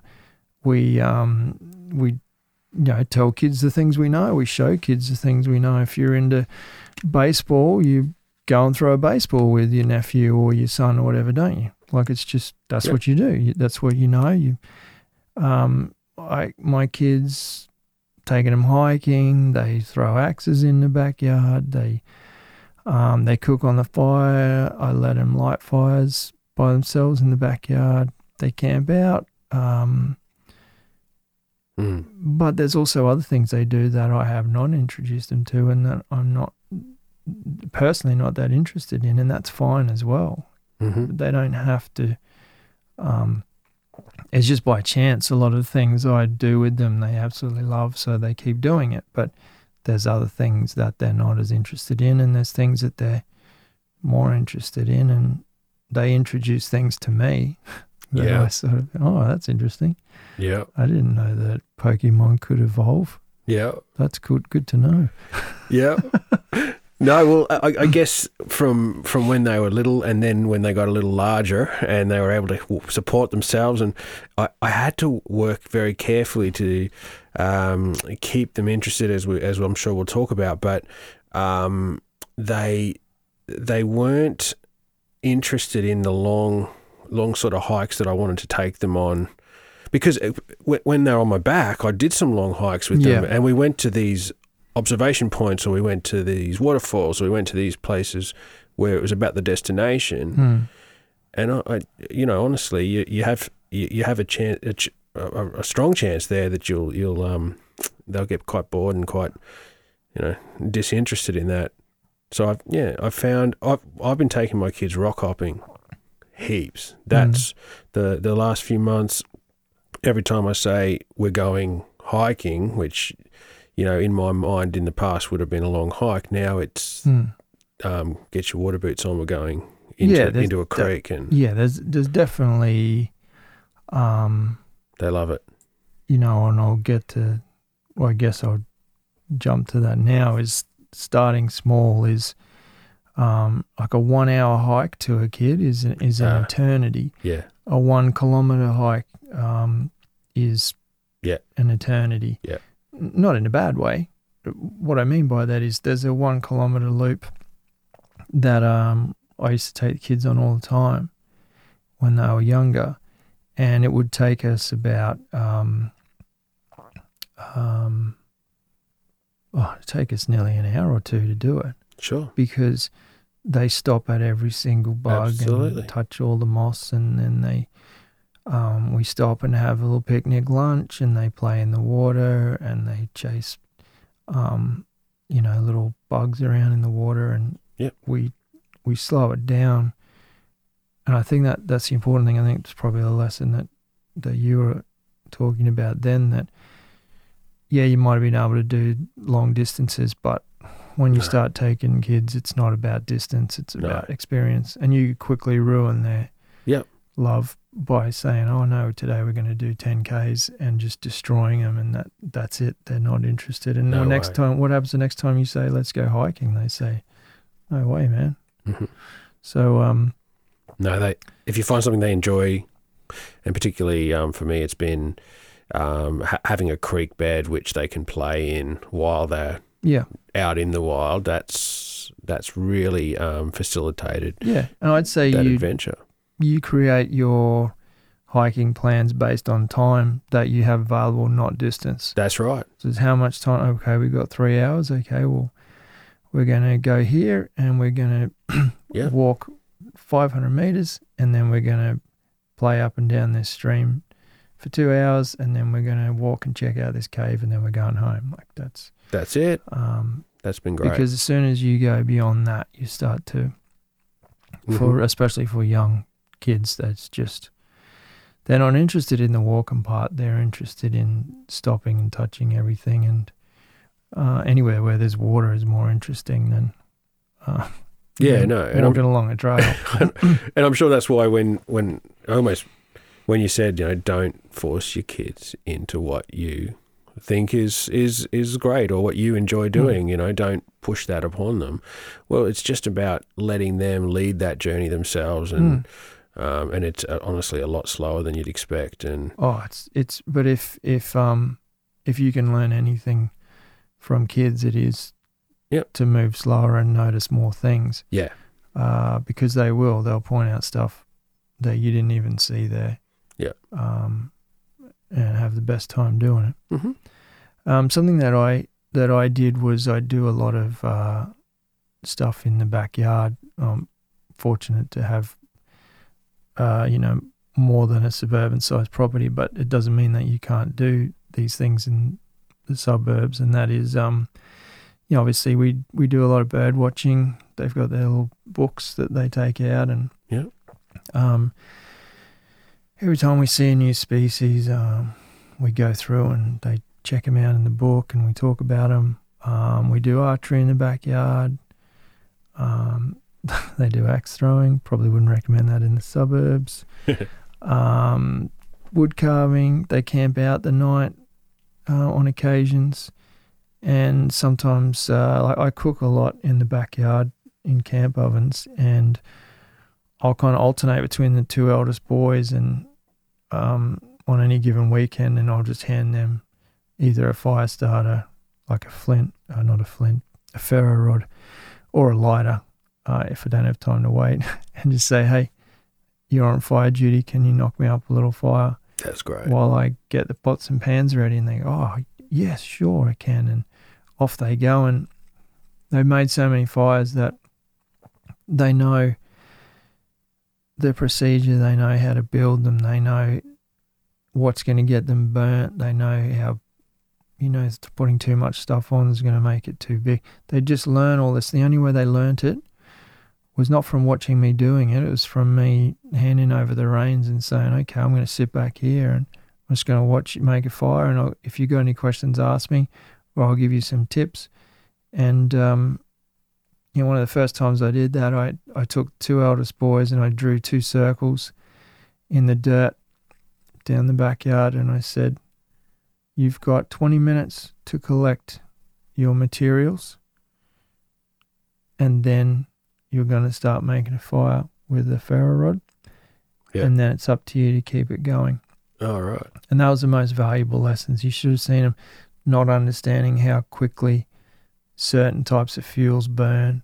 So they'd put sticks and bark on and it, the flames would come up and they go, Yes, I'm I'm killing this, not understanding that they needed coals. So all of a sudden it'd go back to embers and they'd be running around realizing they didn't have enough fuel or not the right type of fuel. I do that too. I've, seen, I've seen you make a fire. Um, and uh, yeah, so we get a bit off track there, but I think giving them some responsibility and some trust in something, uh, like my two oldest boys own their own knives and they do wood carving, and I've taught them all of the, um, you know, the what is it, the triangle of safety or whatever, and all of those sorts of things. yeah. Um, and they love it, and they follow the rules, and they they don't play around with things like their toys. They don't play around with their bow and arrow like it's a toy. We take No. them to the archery range and they shoot the arrows properly, and they're members now, and they've done their safety course, and they know what they're doing. It's given them responsibility. Logan's awesome. Awesome at archery now. He's amazing, right? Yeah, yeah. So so is Angus as well, the middle boy. So Um, you've got three boys. What's their ages now, Tom? Uh, well, that's put me on the spot. It's six, ten, and twelve. Right, yeah. So that's a bit older than mine. So Mm. I've got a seven year old boy and twin five year old girls. Twin girls. And um, yeah, I've taken the Elliot, the eldest boy, on one overnight um, camping expedition, which has been fantastic. And this next, uh, as I said, I'm doing um, a solo. It's like a recon for where a place where I'm going to take uh, Elliot as well. So I'm really Mm, looking yeah, forward to that. yeah, just just just because he really did enjoy the the overnight hiking thing, and it, uh, I I made sure I planned it that it wasn't too far for us, Yep. and we put a backpack on his on his shoulders, and he, he was really looking forward to it. Mm. Yeah, he, he managed it well. The girls are still a bit young for for that, but I've managed just me and the three kids a number of times just to to approach a creek bed and just have a great day out. Um, Yeah. two or three hours. It's been good. Yeah, that's good, and that I think that's a goes back to um, what I mentioned earlier about starting small, and that's why I suggest you can start in your backyard with. Doesn't really matter how small your backyard is. Oh sure. Um, sleeping in a tent out there with you. Yep. With your kids. Um, if if you, you know, if you're not allowed to have fires, you could have one of those little fire pits and roast marshmallows over. Like there's there's Mhm. ways of bringing certain things into your life and just incrementally increasing those. Mm. Uh, and then before you know it, those things all join together to Yeah. give all of you experience. No, I love how it, Tom, you've blurred that line between um, those sort of uh, hiking or camping episodes and bringing that into home, like in your backyard, as you say, Mm. on the weekends. You you bring that home, which is which is really good. And um, yeah, I, not as much with me. I sort of um, have taken it as episodic approach. Um, you know, a day here, a day there. Um, but you know, it's it's courses for courses, man. The kids have have their own little agendas and their own personalities, and you have to work with them too. Yeah, that's right. It definitely um, flexibility is the key in whatever you're doing. Yeah, for sure. Uh, one of the points I had written down was, and this is just a quick one, but just don't don't overthink it. Um, if you're trying to um, just plan everything to perfection, you, you might end up, and th- and this kind of I was thinking about this when I was writing, and I thought it's so so much the same as uh, when people are trying to get fit and they overplan it. Oh, I'm gonna, I need to do this before I do that and that. And just go for a walk. Just get started, yeah. Just go for a walk for 20 minutes a day Yeah. for a week, and all of a sudden you're moving your body. That's what's important. It's not having to do a perfect workout. That's not important. And it's the same with kids. You don't. You're not going to do the perfect hike. The perfect hike is the one that you're doing, That's right. Yeah, the yeah. one that you've done, uh, and the one that you can improve on. It's not the one that you plan for three weeks and you're kind of second guessing yourself and Mhm.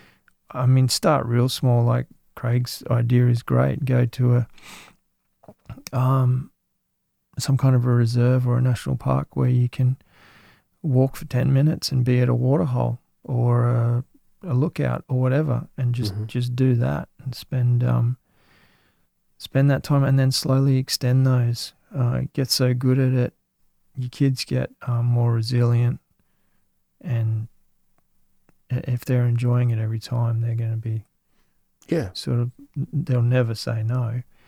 Yeah. If you're doing it the right way. Yeah, I take a little bit of video and I make sure that we're going to, you know, show these pictures to mum or to Yep. nana or whatever on the weekend, and, and they get real proud of their adventure themselves, and Mm. yeah, that, they start to they start to tell us what we what they want to do as soon as they Yeah. they get there. Yeah, that's a there's a great segue into the next point I had on my list, which was in, involve the kids. Right. Um, what we do now with it, well, all three of them, to be honest, is um, we can hand them a packing list. I'm not just talking about for a hike. I'm talking if um, like we went away just for the weekend, just gone, and we just hand them a packing list. And All right. you're gonna need, you know, we're away for four days. You're gonna need four pairs of underwear. You're gonna Okay, need four yeah. t-shirts. Yeah. Don't forget your your swimmers. Don't forget um, this and that. And they'll go through and tick them off. And um, obviously, we've thought about important things.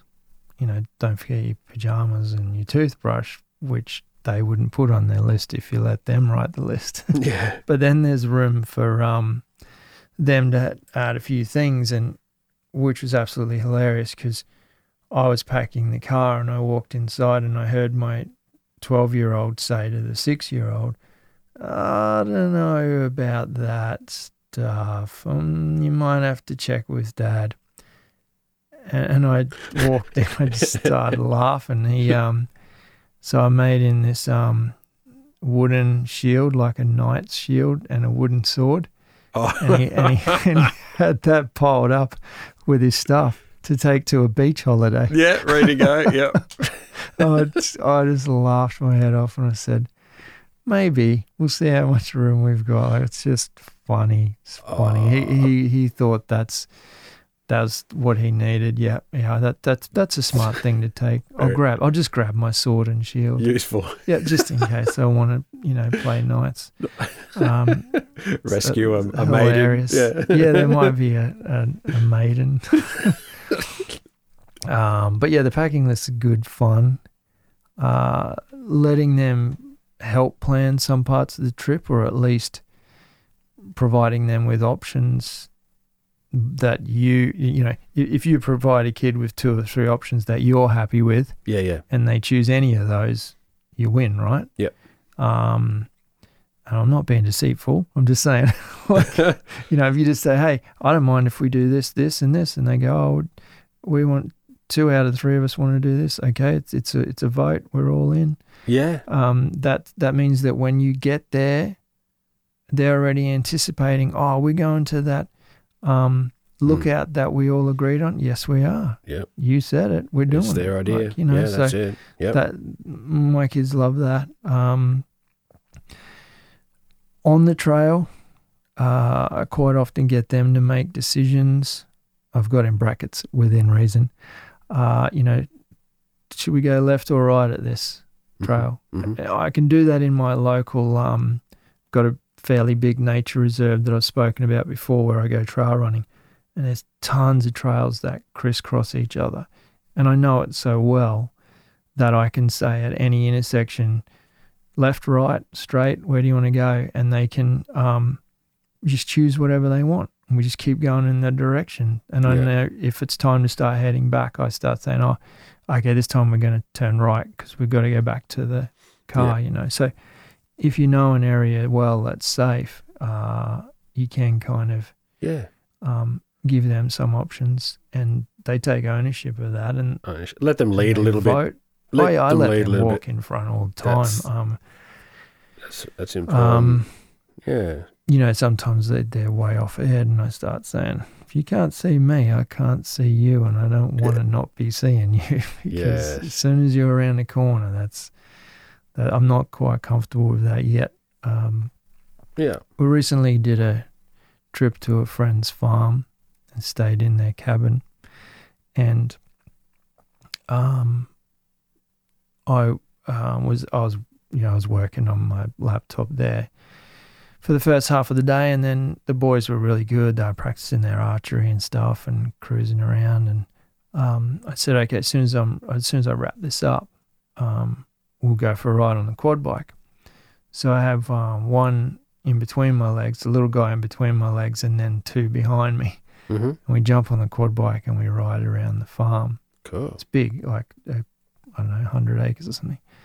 And we, I was doing exactly the same thing. We were riding along, and I'd get to a, like the trail would, you know, be left or right or straight ahead or right, and I'd say, "All right, guys, Which way? vote." And because there's three of them, um, usually you'll get a, uh, you know, two, two are going to say one and one's going to say the other. So Yeah. it kind of works out well Yeah. if there was only two kids, you might have a problem every single time. so I just do a vote. It's fair, right? And um, but all of a sudden, they're not just passengers, right? They're. no, um, I would literally not go anywhere I wanted. I just dr- drive to an intersection and go, "Which way, boys?" Because it didn't. It didn't matter.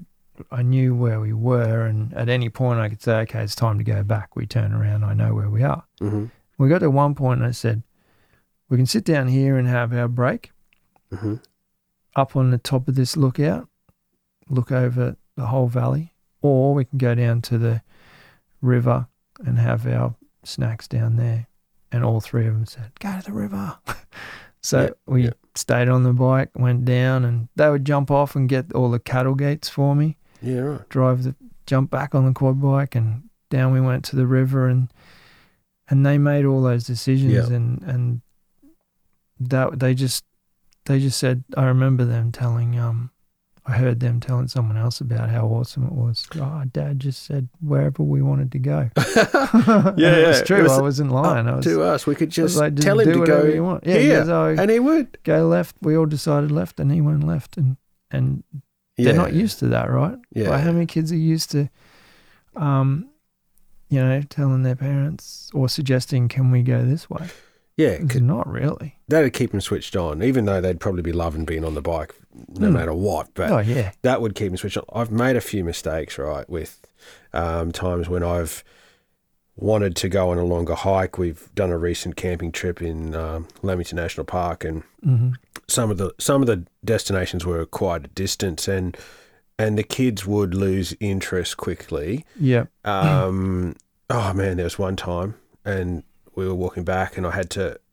One of the twins wanted me to carry them because it was, it was just it's getting to her, and I I remember throwing her up. I had a backpack on. I threw her up onto my shoulders, but because the backpack was there, she landed on my head, and that's when I realized I had my glasses on my on my head.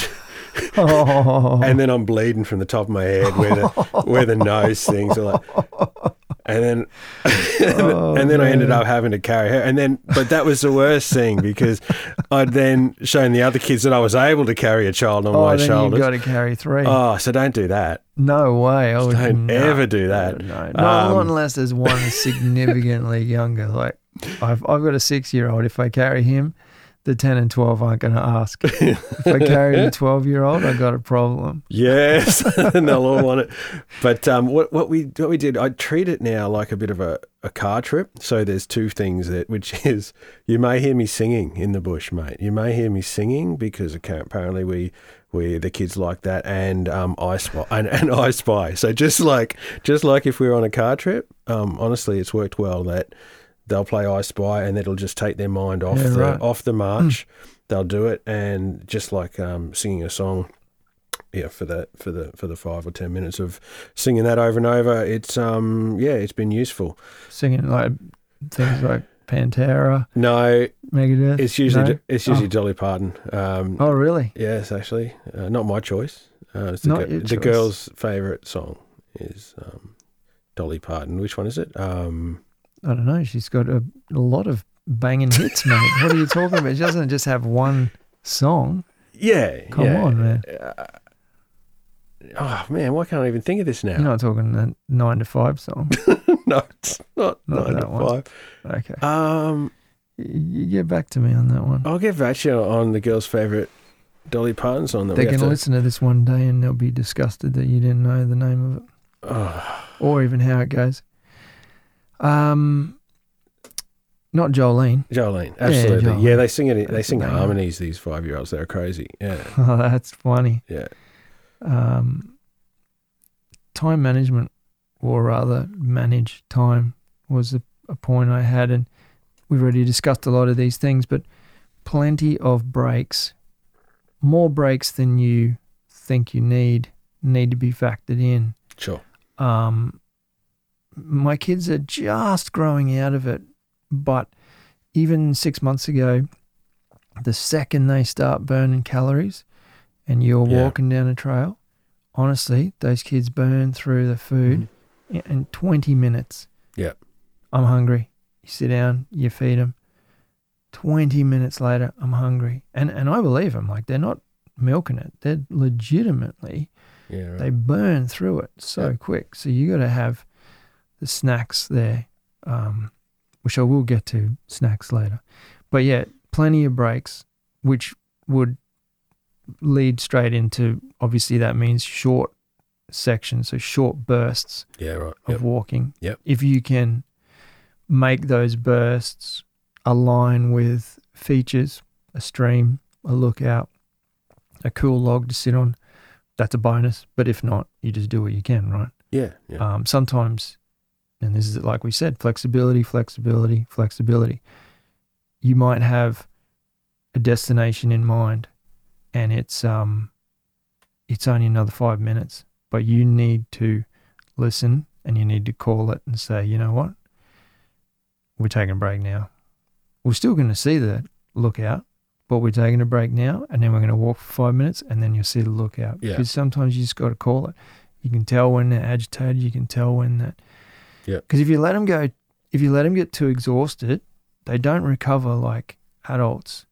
If you let them go past exhaustion, leave them not eat for too long, they'll actually just kind of fade and they'll never come back. Mhm. Um, for the rest of the day, they'll be gassed because Mhm. you pushed them a bit too far for 10 minutes. Mhm. So you got to keep an eye on that. Yeah. right. Um, yeah, that that's one of the things I've learned is keep an eye on them and um, leave loads of time to explore. You said that with you, you know, rock hopping down the streams. Don't Yeah. make it a three-hour hike. Make it a Yeah. fifteen-minute hike with three hours at the stream. Oh, for sure. That's right. That's right. They That, say, that, that- that's- they love that. Oh, I reckon I could climb up to that branch, and then you go, oh, but we got to keep going. No, okay, that's the opportunity. Actually, is to let them go and climb up to that branch, and Yes, I 100% agree. yeah, and- yes, that's and- exactly right. and that's what they'll take home, and that's what they'll want to talk about. That's exactly right. It's it's In stopping and it's actually listening. Really. listening to it's what they listening say. and communicating. They say, Dad, Yeah. is is that is that a snake poo? and Let me taste it. Yes, it's definitely snake poo. um, and so you you'll stop and you'll examine and you'll actually um, Touch it, and you'll cre- smell it, create a little bit of a game rub where on your shirt. there could be more. Let's keep looking, and all of a sudden, you know, it's not just uh, a hike anymore. It's it's Mm. a, it's a it's a bit of fun No, time. That's Yeah. good. And uh, your kids are at that age where that's pretty Yeah, Um, pretty much, but I don't think any kid gets home and says, "Ah, yeah, we." Um, knocked out um, ten kilometers today. Yeah, that's what I was aiming for. Yeah, No, they don't. But it, it's they don't care if it's three hundred meters. Yeah. they'll still take three hours. but it's very age and very child specific Hmm. how that unfolds. You know. Exactly, and the dynamics of your of the siblings. Yeah. Like so, like Oh. my um, eldest is so um, accommodating and so kind and Yeah. Thoughtful. helps the Yep, the other two. Yep. And um, you know that that makes my life easier. Yeah. But if I didn't have that, if I had a moody teen, you know, then then a lot of that work would fall back on me, and I'd be trying to manage him. But not not that I hope I never get that the way that he's um growing up, but Mm. um, you never know.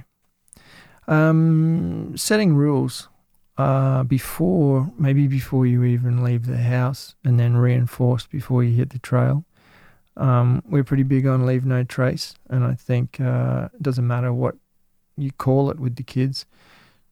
Um, even in my backyard, I, I've had other kids um, come to play with my kids, and I've Mm. um, and I now I give them a spiel before they head out in my backyard. Whereas I used to not say anything, and then I, I was one kid was smashing his ball into this plant and just breaking all the branches off, and I and his dad's just standing right next to him watching it, and that's in my backyard. I'm thinking, uh, and I had to stop and say, "Hey, mate, we don't do that here." we we look after all. And then the kind of father went, "Oh my god, oh sorry," you know, it just Yeah. wasn't aware. Yeah. And so now when new kids come to play, I just say, "Hey kids, Yeah. we've got a couple of rules we follow here. We don't hurt any animals, any bugs, spiders, Yeah. um, any plants. hmm Um, yeah, we don't sort of break branches off. We don't do any of that But that's stuff. yeah, and that's their. Un- a lot of kids, their natural inclination is to pick up bugs, and, and I, I, I, I saw my kids go through a lot of phases with um, with that, and it, it is a really really good rule to set when you go Mm. out is that hang on, this is a place where we don't um, touch or pick up or or interact. We watch, we observe, we yeah, uh, take photographs. Actually, one of one of my points to mention is that Mm. I um, I loved having a, a little camera for Elliot when he was Mhm. well, even from when he was young, and he's he's had that to take with him, and Yep. um, yeah, I think it's uh, it's different to when they were just if if they come across a moth at home, they want to chase it down and um, I don't know, string it up or whatever they want to do Yeah, with yeah, it, you know. But we don't No, do that out there. there's a difference between looking at, say, for example, looking at some beautiful moss growing on a tree trunk or getting a stick and trying to scratch it off. Yeah, right. It, Yep. It's not like, I mean, the kid's intention is not to destroy things, but it is a part of their kind of learning and development is to, to almost to try and break things Yeah. to see what things are made of, you know. So you kind of get it, but there's definitely a responsibility from any custodian, uncle, auntie, father, mother, when you're heading out to these places, um, Hmm. that you keep a tight rein on um, the way they interact with. Yeah, I like that setting rules, and I think some of those rules can become um, a a conscious activity for them. So I think what you just said about leave no trace. Did you tell me once you got your kids to? And I I've started to do this where they uh, look pick up anything that's rubbish and Mhm. carry it out, and um, you can almost as you enter a place and say this is a, a day out. Let's make sure we pick up Yeah, absolutely. That, was um, one of the rules. down in my no, sorry, down in my um, Hmm. activities, which I think is the last point we'll Okay. probably cover is is um, yeah, we'll we'll pick up trash. We'll pick up Pick up rubbish, trash. Yeah. take it out. Yeah. Uh, why would we leave it sit there and walk past it? Um, so yeah, then they're big into that. Yeah, and for they'll sure. they'll spot it a mile away and say how bad it. Oh, Yeah. look at that, this beautiful stream, Mhm. and someone's throwing that in there. I just can't believe some people. Yeah. That's horrible. Yeah. Good. And they'll go and pick it up. And, Yeah. Think, and that, that lesson's going to be with them forever. That's Like, right. can you honestly see any of those three boys No. throwing a, uh, you know, a Coke can into a stream. No, But there's no way they'd do that. never. It's not because they're going to, it's nothing to do with them getting in trouble. It's to, to do with their respect for where they are. Yeah. It's 100% respect. They're not Mhm. going to get in trouble from me. I mean, they would if I was there, but my point is when they grow up, They just know they're that, not going to get in trouble. If I, it, that right it's what, it's what they do when you're not watching is how well you can gauge that they're doing. for sure. Because if you're watching, it's different, right? Yeah. It's what it's it's are they gonna do that when you're not there? Mhm. And that's where you and if you build it through respect for the environment, then they're gonna act exactly the same as if you aren't you are or aren't there. Yeah, right. It's completely different to that kind of telling them off and yelling at them. It's completely different. hmm Uh, clothing, which will probably roll into gear, it's very similar to yourself. You want to stick with layers.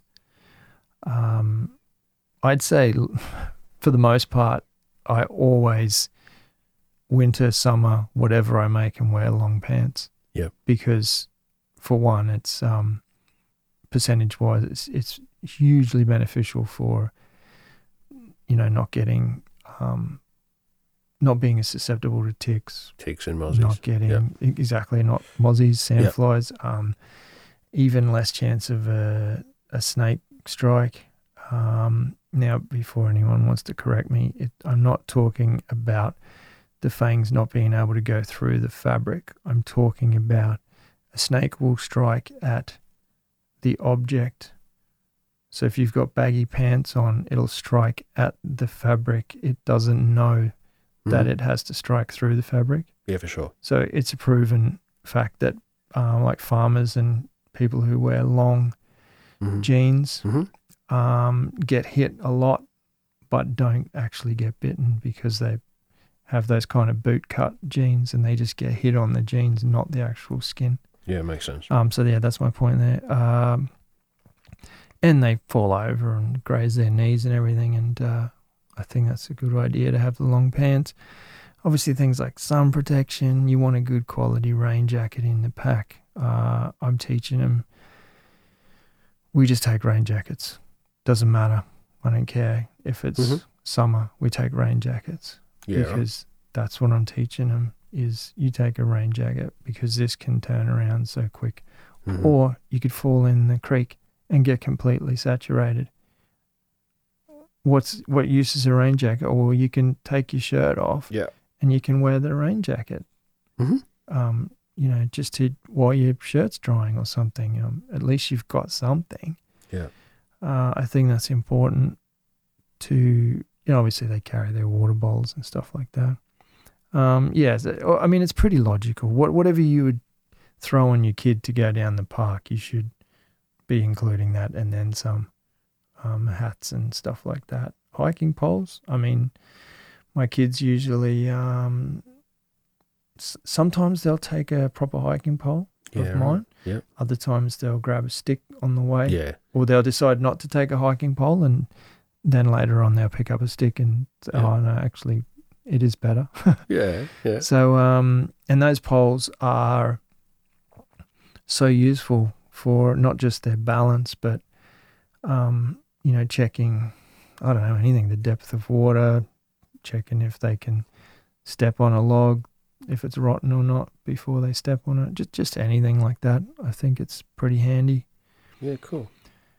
Um, gear. What sort of? Um, I mean, we can talk. Obviously, um, you know, there's there's a backpack, and but then there's things that I think if they take, again, it comes down to ownerships and their own special um, things that they carry that excite them. If Yeah. they're carrying these things, they're going to be more into the whole adventure instead of, oh, dad carries everything. I Mhm. don't really feel a part of it. Yep.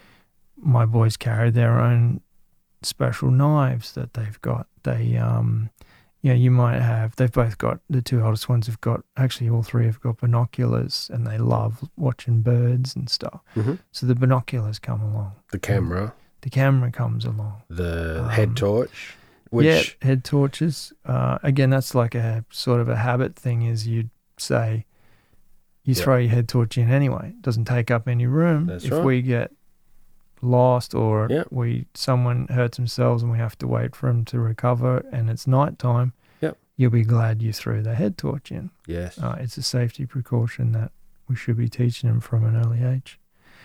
Um, things like a little cutlery set or their own, you know, like collapsible cup or something that belongs just to them. They carry those things, and when it's time to use them, they get them out, and they're so excited because they get Yeah. to use this thing they got for their birthday or they saved up and purchased.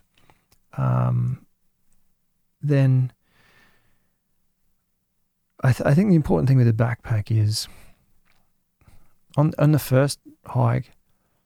I mean, I'd almost give it to them empty and just put one thing in it, their rain jacket or something, or their head torch, like you said, Yeah. or a book or or something. Just keep it because real simple. Because as an adult, the first time you get, you get any adult that's never hiked and you put a pack on and put five kilos in it, mm-hmm. put the tiniest amount in it, Mm-hmm. and they'll walk for an hour and they'll say, "Oh, my shoulders are sore," and "Oh, wow, this is wow, I'm just getting more tired than I normally do." Like it, it's a big impact on the body when Yeah. you've never experienced it. Mm-hmm. So you take that and multiply it with a little kid, and you'll, as I said before, you'll destroy them pretty early if you um if you try and load them up. And I've I've done the, the research to try and get a decent pack that can bear a bit of weight for a, a child. And until they're seven or eight, there's there's nothing that's going to be able to downsize to their back and carry it on their Yeah, hips I mean. There's probably a point to that. It's There's probably a reason for that. You're don't supposed to. So yeah, you won't be able to find a pack that does that. And also, well, there are a couple actually, but that that's um they're not very common. But the main point there is that yeah, I just I just they just take like their school bag basically, and they just take um, very little weight in it. Um, just as you said, just a bit of clothing Uh, or some participation. a little bit of um, snacks and stuff. Snacks. If they can carry their own snacks and water bottle, I mean, Yeah, you're you're better off. Yeah. And I, I think what you need to consider as well is, for me and for you, if you give three kids backpacks and you overload them, you better be prepared.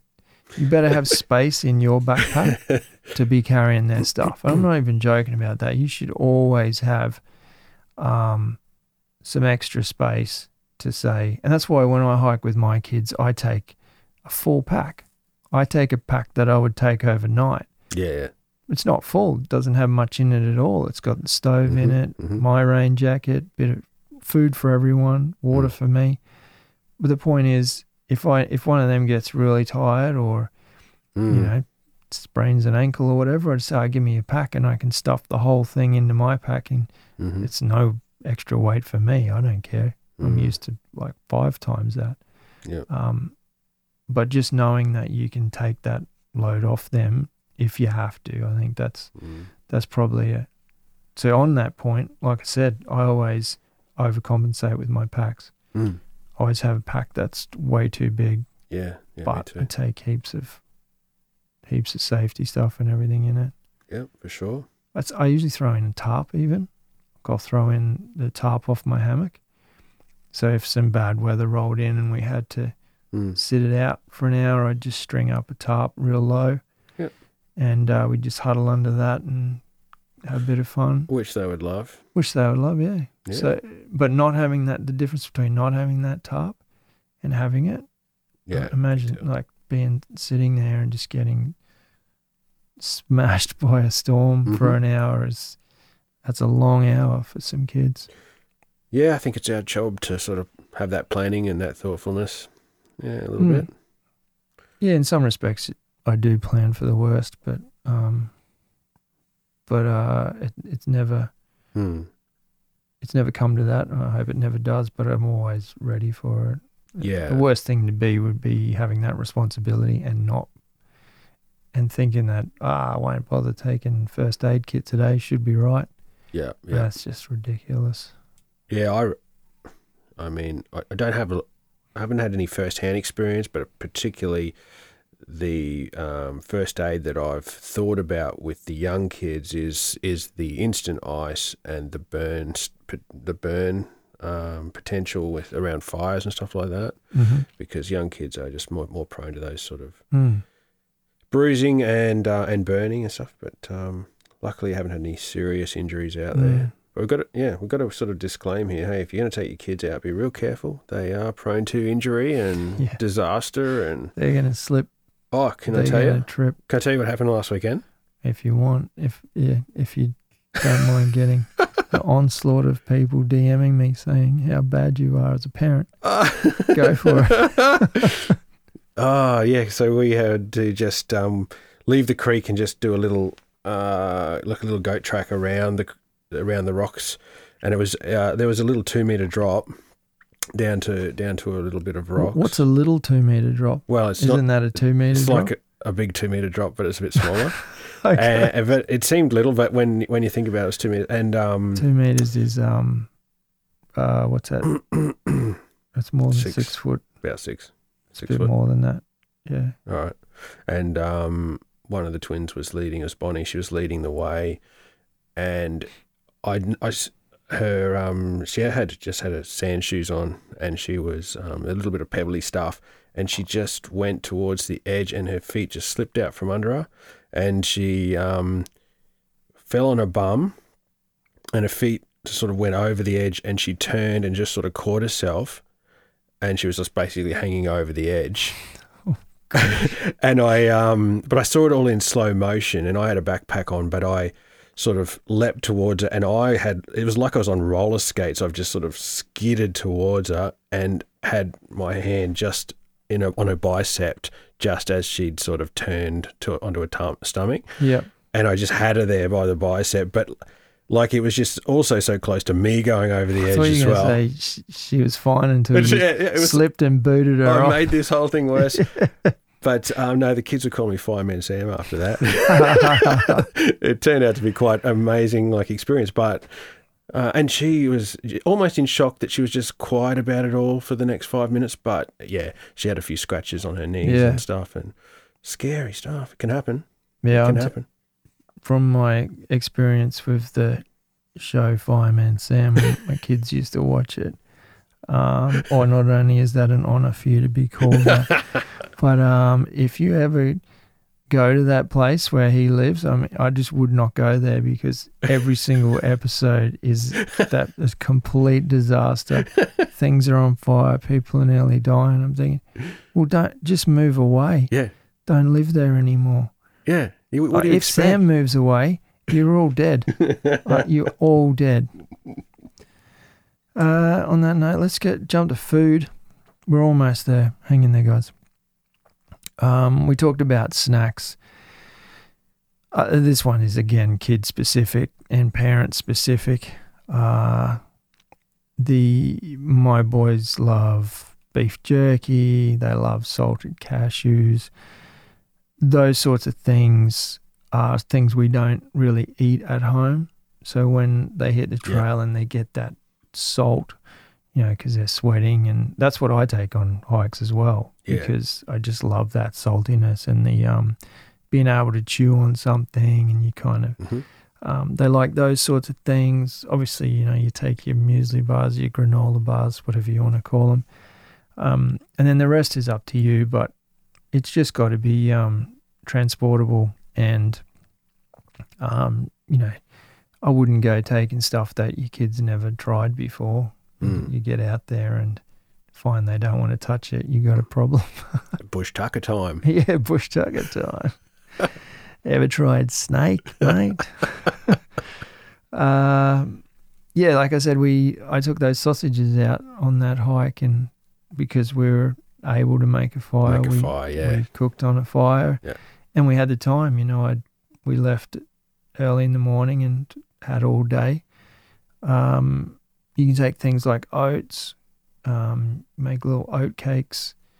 Uh, you can make things really interesting. You take a very small fry pan and have a lot of fun with it. hmm Um, you can do what little was it Harvey did and have your um, Skittles sprinkled on your Yeah. on your peanut butter. um, Yeah. tortilla. I mean, the kids are burning that much energy out there. It's not going to matter to treat them. Do you- That's right. Do you remember that hike that we did in Tasmania? Um, Oh, we turned up at jelly that beans? hut. No, no, not the jelly beans. We turned up at that hut and it was freezing cold and it was raining, storming. And um, the guy says, "Oh, do you want to? What do you call it? A, oh, do you want a Snickers?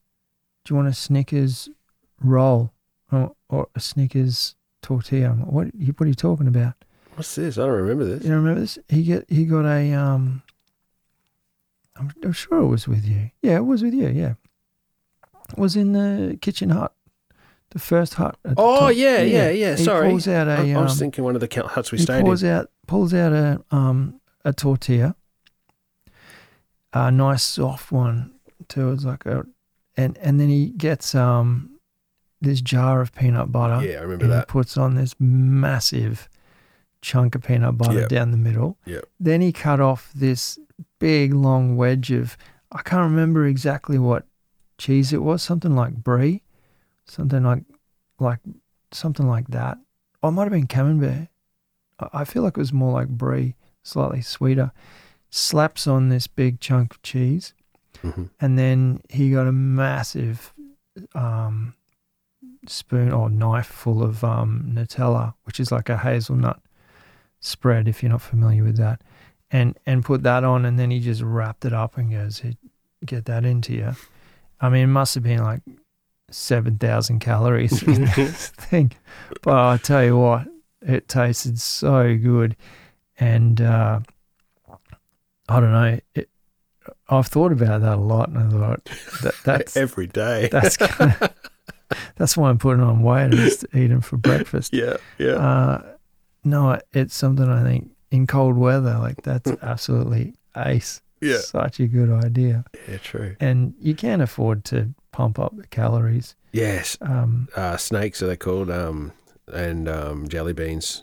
mm, You know, the kids love them. They'll just reward them, uh, as you say, break the journey up with a few little um, sugar tr- sugar hits. Why not? mm, yeah, exactly. Yeah, why not? It, it, it doesn't matter in the whole scheme of things. Yep. Um, speaking about awesome uh, food on the trail, on the first day of the canoe trip with Dad, Yeah. I took two, um, sorry, not two, I took four pork uh, steaks out of the freezer, Yeah, put them in a cooler bag. yeah. We left, I left at four, oh, five in the morning. Got into camp at about three in the afternoon Mm. that same day, and Just they right. were just kind of still cool to the touch, but Yeah. thawed out. Yep. And uh, I bought some apples on the way, and I made applesauce and uh, potato mash all over like the normal cooking stove, Righto. and and cooked these steaks up in a fry pan, and it was just the most epic meal ever. Hang on, normal cooking stove. What's that? The hiking stove, Oh, like a little crux. yeah, the crux. Yeah, right. I How do you cook a steak over that? I'm thinking of doing it um, this weekend. How do you You need to need to have a pan? You need like a not pan. not just the crux. and I take um no no no no you need ta- I, I have a pan from a different Yep. set makes sense. Yep. and uh, the trick is I take ghee which I think I've told you before oh I took it on that trip we went on to the Oh, that's waterfall that's butter that doesn't. it's rendered butter so it doesn't Yeah, have the dairy in it anymore so I take the ghee Sure. and so it travels well and I put a bunch of that in so I think that's also why it tasted good because it was cooked in butter um If you and then what I actually do is I hold. There's a tip for anyone trying to do this on those any sort of Jetboil or whatever. You can actually grab the handles and lift the pan up while you're cooking if it's getting too hot too quick yeah right because some of those you can't regulate too much. regulate Yeah. very well at all. I think with the crux you can. I was doing okay with that, Yeah. but um, Just when I'm lift it off cooking the heat a things like oats Yeah. in the morning, Mm. I'll actually hold it up above the flame and stir it because it cooks too quickly. Yeah. Hey, I'm just thinking out loud. There's no um, there's no reason to say I couldn't take a frozen steak if it's sealed in like we call it cryovac, right? If it's sealed up, No, uh, vacuum seal. vacuum seal. Cryovac's um, like Walt Disney, isn't it? No, it could be. That's, is that Walt Disney stuff? I don't know. Vacuum seal, and um. No, he's not vacuum sealed. even though it goes to a room temperature, it- the second night it would be okay. Oh no, No, you have to keep it cold the whole time. I wouldn't. Yeah, there's no way. I'd. I mean, if you were in winter in Australia, in winter, I'd say could- yeah, probably be fine because you'd probably find it was still icy the first night. but don't let it go to. No, I'd be take. I'd be eating it the first night, eat it the first. as I have done with. I've gone out with you before and cooked a yeah, steak, yeah, we've done it a few Um, times. Yeah. but I just take it frozen in the morning, eat it that night, and it's done. Okay. Yeah, you wouldn't not not especially not in the weather at the moment. Yeah, it's a bit warm, eh? Man, you'll end up being out there for a long time, calling in the chopper. yes. Yeah. Uh, we've already touched on the kind of, um, you know, you were suggesting making some games and I Spy and yeah, sure. um, singing Dolly Parton, things like that. Um, something that uh, my wife actually started doing around the backyard, which the kids love, uh, and you can adopt that to a camping trip or hiking. Is they do a treasure hunt. She gives them a paper bag and a, just a little some kind of sandwich bag, and writes a um, list? yeah, sort of four or five things like a yes. a pebble or a brown leaf or a yellow leaf, and off they go, a million miles an hour. Yeah, that's been great. and stuff, um, and they have to bring it back Yep. and get it checked off. Yep. Um, if you don't want to kind of encroach on the environment that much, you you, you can just do it visually. Like Yeah. say, hey, so you know you got to see moss, and then you Tick can tick off. that off. Oh yeah, there's moss. You don't have to collect it it. alone, You yep. just see it and tick it off. So you can do that sort of thing. hmm Um, journaling. M- my kids do a little bit of writing. Um, they do a lot of sketching in their little books. Oh, cool. Yeah. Um, they're both very. The two eldest ones are great drawing. The eldest one, in particular, draws birds amazingly hmm well. Uh, we already talked about collecting rubbish and photography, uh, and the binoculars as well is another thing that they they um, seem to love sneaking around, looking at, Yeah. at birds that we don't get in our sort of home area whenever we travel. Uh, there's a whole new bunch of birds to check out, and I think allow time to play, which you've touched on quite a few times, Mhm. is um, make sure that play is included in that, and that's just free play. Like you don't put any boundaries on it. Just hey guys, I'm going to sit down and, uh, or Dad's going to take some photos over here. You guys do whatever you want, or I'm going to Yeah, sit down and yeah. rest, and um, you know, you guys just if you stick to this area, go nuts. You know, Yeah. I think that's uh, that's good Let them play. and something which is probably maybe not appropriate for kids of your age, but older um, kids, especially into the teens, is um, alone time, like time by themselves. Even if you're hiking as a group, uh, if you stop at a place, Mhm. um, it's okay for one of them. Like quite often, my eldest will wander off with his camera and maybe just go sit on a rock or a log, and he'll just Alright. be observing nature. And even if he doesn't take any photos, he'll be um, Uh, just enjoying that piece. I love how you've told me that he's actually stayed outdoors in the backyard on his own a few times. Yeah, yeah, yeah. He was. Um, I think that's after Oh. he was watching Alone. I think you mentioned that on this podcast anyway, Uh, too. I think I might have. Yeah, he, he um he didn't make the whole night, but it was the night that he had planned. We couldn't change it, or it had to be that night, and massive storms Oh, you rolled Yeah, yeah, through, yeah, and. He, he got rained on three times. he he restarted the fire twice, Hmm. which I- I just can't believe. He didn't have a lighter. He was doing it with a ferro rod. Really? He restarted it twice. Wow. And the third time he spent 25 minutes and couldn't get it going. And then he just sat soaking wet in his shelter for a couple of hours. And then he, um, he, uh, yeah, he pulled the pin and I said, Hey, you should not be ashamed of that effort. I said, as soon as it started raining, I would have Yeah. walked inside. oh, that's cool. Yeah. hey, Um, I um I did add a couple of things Sure. to that list um f- for this hiking with kids episode. I thought you can't do it without oh camping wise glow sticks. Have you ever? yeah, we take them on when we camp. Yeah, for The- sure. These are things that kind of in, intrigue the kids. You can mention it earlier in the day that it may come up later. We'll have glow sticks. Um, similarly, they marsh- definitely go crazy for yeah, them. they go crazy for 'em. love it. They love it. Marshmallows, having joke books are awesome. Joke books. Yeah. Don't you have enough repertoire? Okay. I don't know why I wrote that actually. oh, I'll you- take that off. Oh, I'll you, take that off. you mean that the I'm very book funny. that you you're the author of That's right. My own joke books. Craig's Aussie Jokes book. I, I should have actually. This list is no good. Uh, walkie walkie talkies, which Yeah. is UHFs. Um, yeah. So we take them uh, on our um, a couple of our different holidays. yeah. I've got a good, a really good set, and I'll keep one, Mhm. And the boys will have one between them, And they're allowed to sort of. and they'll go Yep. beyond where we can see them, Mhm. and we'll check in. and We'll have call signs, you know, just for Mhm. safety.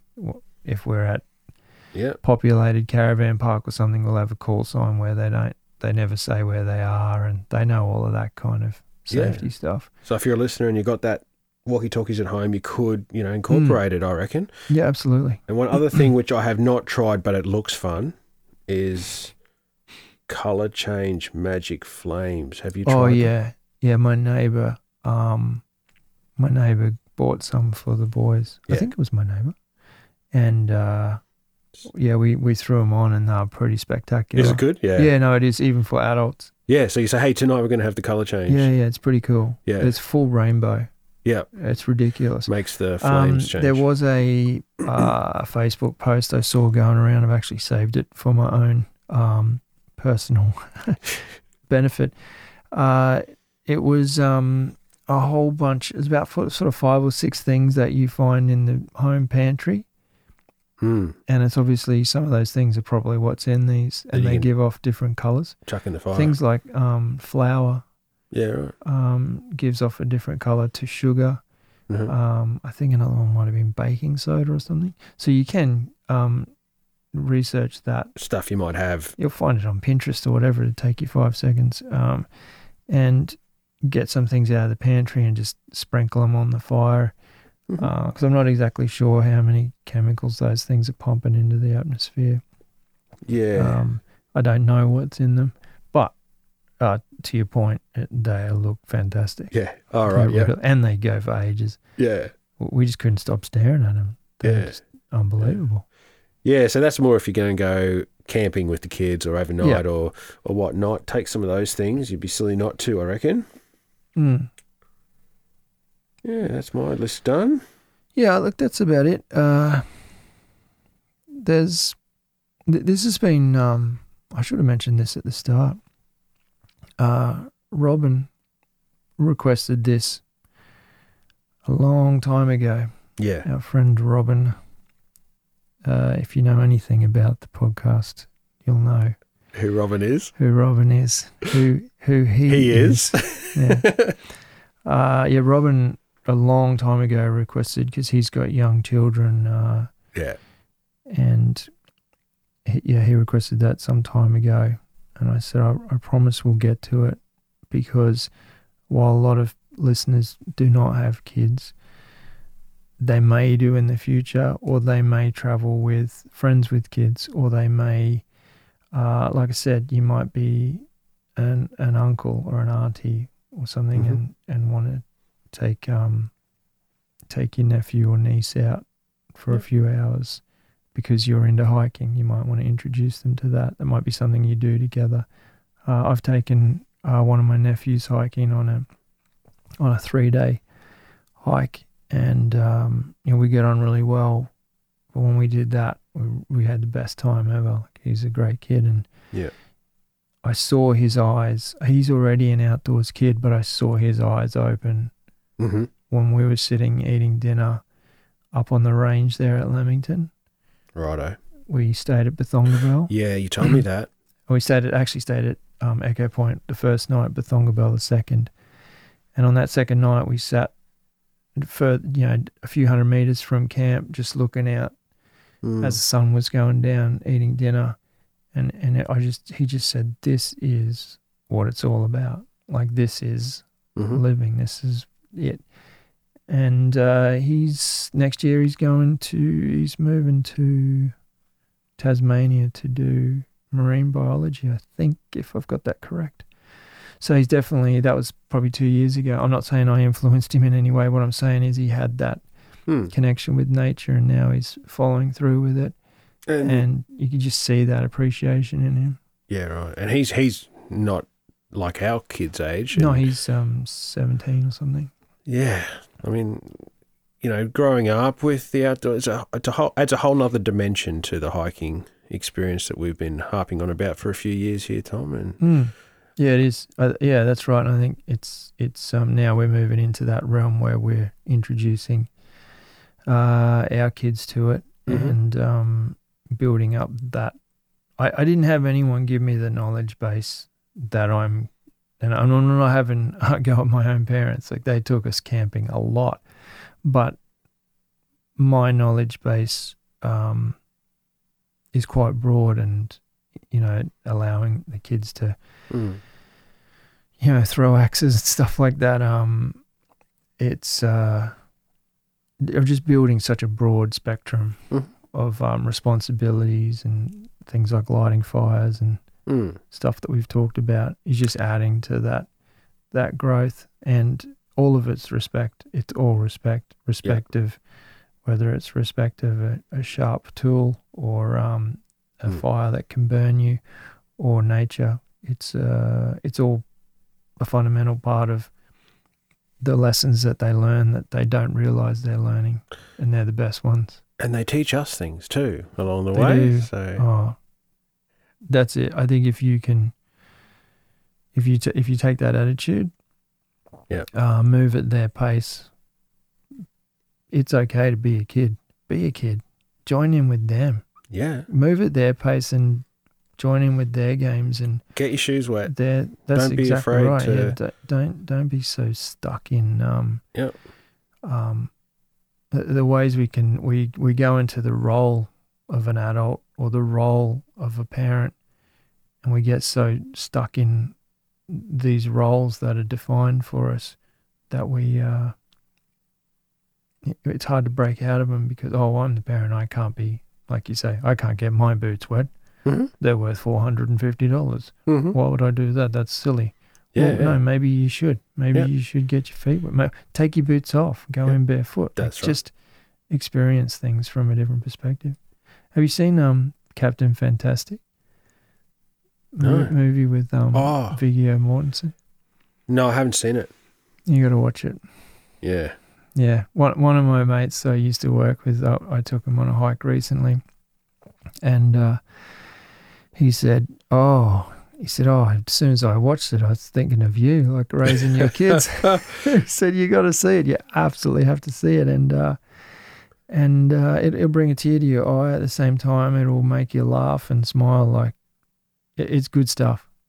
Yeah, for sure. Absolutely, um, fantastic movie. So." I'll leave you with that. Yeah. Anyway, I was conscious that we were going to be um, talking about our kids and, and what we do with them and how we've brought them up. I didn't want this to be anything about you know how how to be a parent or how to Mm. not be a parent or how to um, interact with your kids. I mean that that's for you to choose, but. If you can, you know, if our listeners can pick up anything from from us or any of our experiences here, then I think this would have been, you know, worthwhile.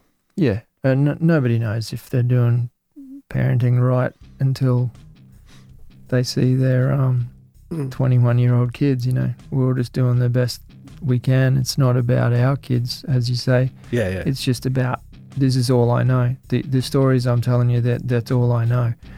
Um, You Mhm. might have a better perspective of a lot of things, and um, yeah, that's great. But uh, there, uh, like Craig says, there might be some things that you never thought of, or a different way of approaching a situation that you never thought of.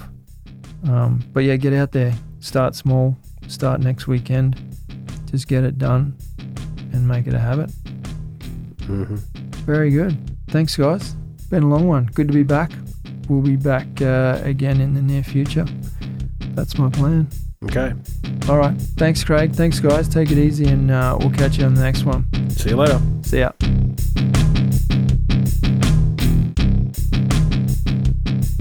If you're listening to this podcast on iTunes, we'd really appreciate your ratings and comments if you can spare the time.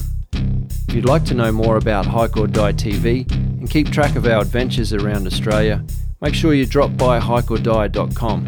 That's where you'll find all the information you'll need to follow us on YouTube, Facebook, Twitter, Instagram, or Pinterest. As always, we appreciate your support. Thanks for listening.